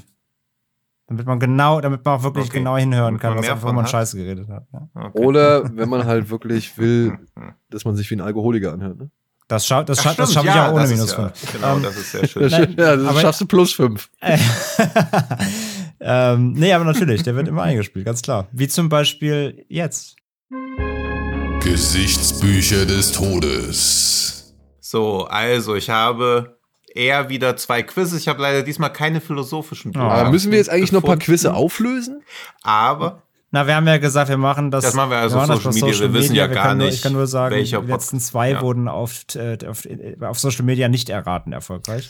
Das heißt, die werde ich jetzt quasi heute Aufnahmestand Samstag vor der Veröffentlichung dieser Folge werde ich jetzt rückwirkend jetzt auch auflösen am Wochenende, weil hat ist niemand drauf gekommen. Es gab ganz viele, es gab ganz viel Gera äh, Gerate, es gab ganz viele Vorschläge äh, von von Safti Filme bis äh, hin zu Conan, bis hin zu, also Conan bis hin zu ähm, allem möglichen, aber es wurde es wurde alles nicht erraten in den letzten zwei Wochen. Ja, 2 zu 0 für Tino, würde ich sagen. Ne? das. ja, wobei ich natürlich auch ein bisschen Heimvorteil Obwohl, nee, warte mal. Moment, Moment. Aber Wir hatten aber jetzt schon für dein, ne? eine Auflösung. Ne? Also das heißt Publikum 1. Einer, Ja. genau, einer, einer wurde erraten, der ist das erste äh, Stimmt, wurde ja. erraten, aber die letzten beiden halt nicht. Okay, Publikum 1, Tino 2. Deswegen habe ich jetzt auch wieder Sachen rausgesucht, mit denen ich meinen Punktevorsprung aufbaue. Ich gebe für den ersten Quiz nur als Tipp, André Hecker würde es erraten. Also, welche Filmreihe wird gesucht? Liebe die Teile. Der letzte musste jetzt nicht unbedingt sein, aber bis dahin sind alle einfach super. Ich habe eine Idee, aber diese Idee werde ich hier nicht verraten. Das sollen doch bitte gerne die Zuhörerinnen und Zuhörer machen. So, und dann wurde in einer der vielen Facebook-Gruppen sich bedankt, aber gleichzeitig auch über beschwert. Und es gibt einen minimalen Tipp darin. Also wer das errät, da habe ich auch größten Respekt davor. Also, Servus, hab hier in der Gruppe schon viele gute Filme vorgeschlagen bekommen. Danke dafür. Aber der Film war ja wohl der allerletzte Scheiß. War wie ein Vortrag von den Zeugen Jehovas und das eins, drei Viertel Stunden. Gute Nacht. Ja, das ist eine gute Frage. So. Ja. Ein Vortrag von den Zeugen Jehovas. Ja, das könnte eigentlich auch nicht. Also wenn man den Film gesehen hat, versteht man, warum jemand darauf kommt, beziehungsweise das so empfindet. Aber er hat nichts mit dem eigentlichen aber Film zu tun. vorher auch. Also, Ja, wie bei den meisten Beschwerden ja nicht so. ja, okay. Ich habe eine Vermutung, aber die traue ich mich auch nicht laut auszusprechen. Kleiner Tipp, ich finde den Film sehr, sehr gut. Deswegen gefällt mir das ja immer am besten, wie ich ja auch immer liebend gerne Ein-Sterne-Bewertungen zu Filmen, die mir sehr am Herzen liegen, auf Amazon lese. Nichts tut mehr weh. Damit du noch was spürst heutzutage, ne? Ja, Ja, kenne kenn ich. Die, die, die x-te Rezension, wie man, wenn jemand schreibt, äh, Hereditary ist doch kein Horrorfilm, dann kriege ich, da kriege ich immer Schmerz. Ja, Oh, jetzt wollen wir das fast bloß nicht aufmachen. ja. Jetzt überlassen wir lieber den Profis bei Facebook. Ja, mach mal das fast zu mit deiner kongenialen Abmoderation. Ach warte, ich wollte noch einen Funfact, den habe ich eben bei Satanic Panic nicht loswerden können. Aber die Regisseurin Chelsea Stardust war auch bei 23 Filmen die persönliche Assistentin von Jason Plum. Also ihr Handwerk beziehungsweise ihr Insiderwissen hat sie schon von einem der größten oder zumindest von einem der produktivsten Ja. gelernt. Also das stelle ich mir als Job ganz angenehm irgendwie vor. Da- Zumindest wäre das was, was ich mir auch gerne mal angucken würde, wie Jason Plum so arbeitet. Na, er versteckt sich den ganzen Tag im Schrank und springt da draußen und schreit Buh. Ja, oder er liest so, oder er liest so Treatments durch, die so drei Zeilen sind, guckt, ob von den 180 Millionen, die Paranormal Activity eingespielt hat, noch zwei da sind und sagt so, ja, hier, los geht's. Weil Im Prinzip macht er auch nichts anderes als jemand, der in so einen Aktienfonds investiert. Ja, der oder? Aktienfonds ist halt ein Er hat Jumpscare. halt 100 Anteile und 50 davon Aber gehen durch er die hat Decke. doch- Ja. ja, aber Jason Blum, auch wenn ich die Filme nicht immer gut finde, was der da so aufgebaut hat, habe ich höchstens Respekt vor. Ja, wenn die 180 Millionen von Paranormal, Paranormal Activity aufgebaut sind, dann kommt halt ein neuer Paran- Paranormal Activity. Ist ja auch Ja. gerade in der Mache, kommt der neue. Juhu, toll. Aber dazu nächste Woche mehr. Es kommt ernsthaft ein neuer Paranormal Eher, Activity. eher nächstes Jahr. Ja, ja, genau, ist gerade in der Mache. Und das ist dann auch wieder nur eine Kamera, die aufgestellt wird, oder was? Ja, weiß ich, man weiß man noch nicht, aber es kommt ein Ja, neuer. jetzt kann man es aber wenigstens auf Corona schieben. es also kommt, wenn ein, es kommt ein neuer Teil der, Ja. der offiziellen Reihe, ja. Ja, gut, hier, äh, Corona-Horror hatten wir ja schon mit Hosts. Ja. Der Ja, ganz eben. gut war sogar. Ja, Aber der war ja nicht von Jason Blum. Nein, nein, das nicht. Der hatte ja nicht. aber der war, aber es war ja ein Laptop-Kamera äh, Found Footage Horror mit Corona verbunden. Der war tatsächlich überraschend kurzweilig. ja, Aber es kommt jedenfalls ein neuer offizieller Paranormal Activity. Ja. ja. Apropos überraschend kurzweilig, falls euch der Podcast gefallen hat, würden wir uns natürlich über Reviews auf iTunes, allen anderen Plattformen, Social Media Kommentare und so weiter freuen. Falls er euch nicht so gut gefallen haben sollte, geht immer noch die alte Weisheit. Wir können mit konstruktiver Kritik noch nicht so gut umgehen. Schreibt uns das einfach per Mail und wir freuen uns generell über jegliches Feedback von euch. Und über Abos auf den Social Media Plattformen. Schaut auch gerne Oh ja. auch hier bei Fred Carpet noch mal ein bisschen rein und rum. Wie gesagt, mit Antje zusammen habe ich zum Beispiel äh, Tore Tanz gerade vor kurzem noch mal besprochen. Das Erstlingswerk von Katrin Gebbe. Also hier gibt's auch noch ein bisschen schöne Sachen zu finden. Und ansonsten, ja, ey, vielen Dank für das bisherige Feedback. Ne? Können wir ja schon mal an dieser Stelle auch noch mal sagen. Ja, äh, es ist echt. Es ist echt toll zu lesen oder mitzubekommen. Hier, ich weiß nicht, ob ihr die Jungs kennt, hier die Filmfressen. Der äh, Manu hat, hat mich letztens angeschrieben, auch ein Podcast, die sich mit Filmen, auseinander, Filmen auseinandersetzen. Und der hat mich letztens angeschrieben, hat gemeint, ey, ich habe mir Anti-Man angeguckt. Voll geil. Also beziehungsweise echt überraschend cooles Ding. Also er hat auch Da, Kritikpunkte. haben wir, da haben wir einige Nachrichten auch bekommen, dass, dass die Mhm. einige gesehen mittlerweile haben und auch gut fanden. Ja, also ähm, er meinte, er hat auch Kritikpunkte so, aber tatsächlich das Ding überhaupt nicht auf der Uhr gehabt und fand er richtig cool. Also ähm, Mhm. das finde ich, das, das freut einen immer, dass man halt gerade Ja. mit diesen Filmen dann doch ein paar Leute erreicht oder halt Leute dann wirklich überrascht sind, dass ja solche Filme an einem vorbeigegangen sind und dann dankbar dafür sind, dass man eben diese Filme aufs Radar gesetzt hat. Und das, äh, ja, vielen Dank dafür. Also das ist dann halt so ein bisschen das, was es dann auch wirklich ausmacht, weswegen man das hier macht. Mhm. Absolut. Total, ja. Cool. Dann sind wir doch am Ende einer Folge, die eigentlich wesentlich kürzer sein sollte und dann doch wieder mal viel länger geworden ist. Aber wir hoffen, ihr hattet trotzdem. Stor Story of our lives. Oh, jetzt, nee, den bringe ich jetzt nicht. Das wäre jetzt äh, zu sexistisch gegen Tino am Ende. So, ähm, oh. vielen Dank, liebe Freunde, die hier ihr mit mir äh, das Ganze wieder auf die Beine gestellt habt. Vielen Dank an alle Menschen da draußen, die zugehört haben. Und hoffentlich bis zur nächsten Woche bei einer weiteren Folge Genre geschehen. Tschüss. Tschüss. ciao, ciao.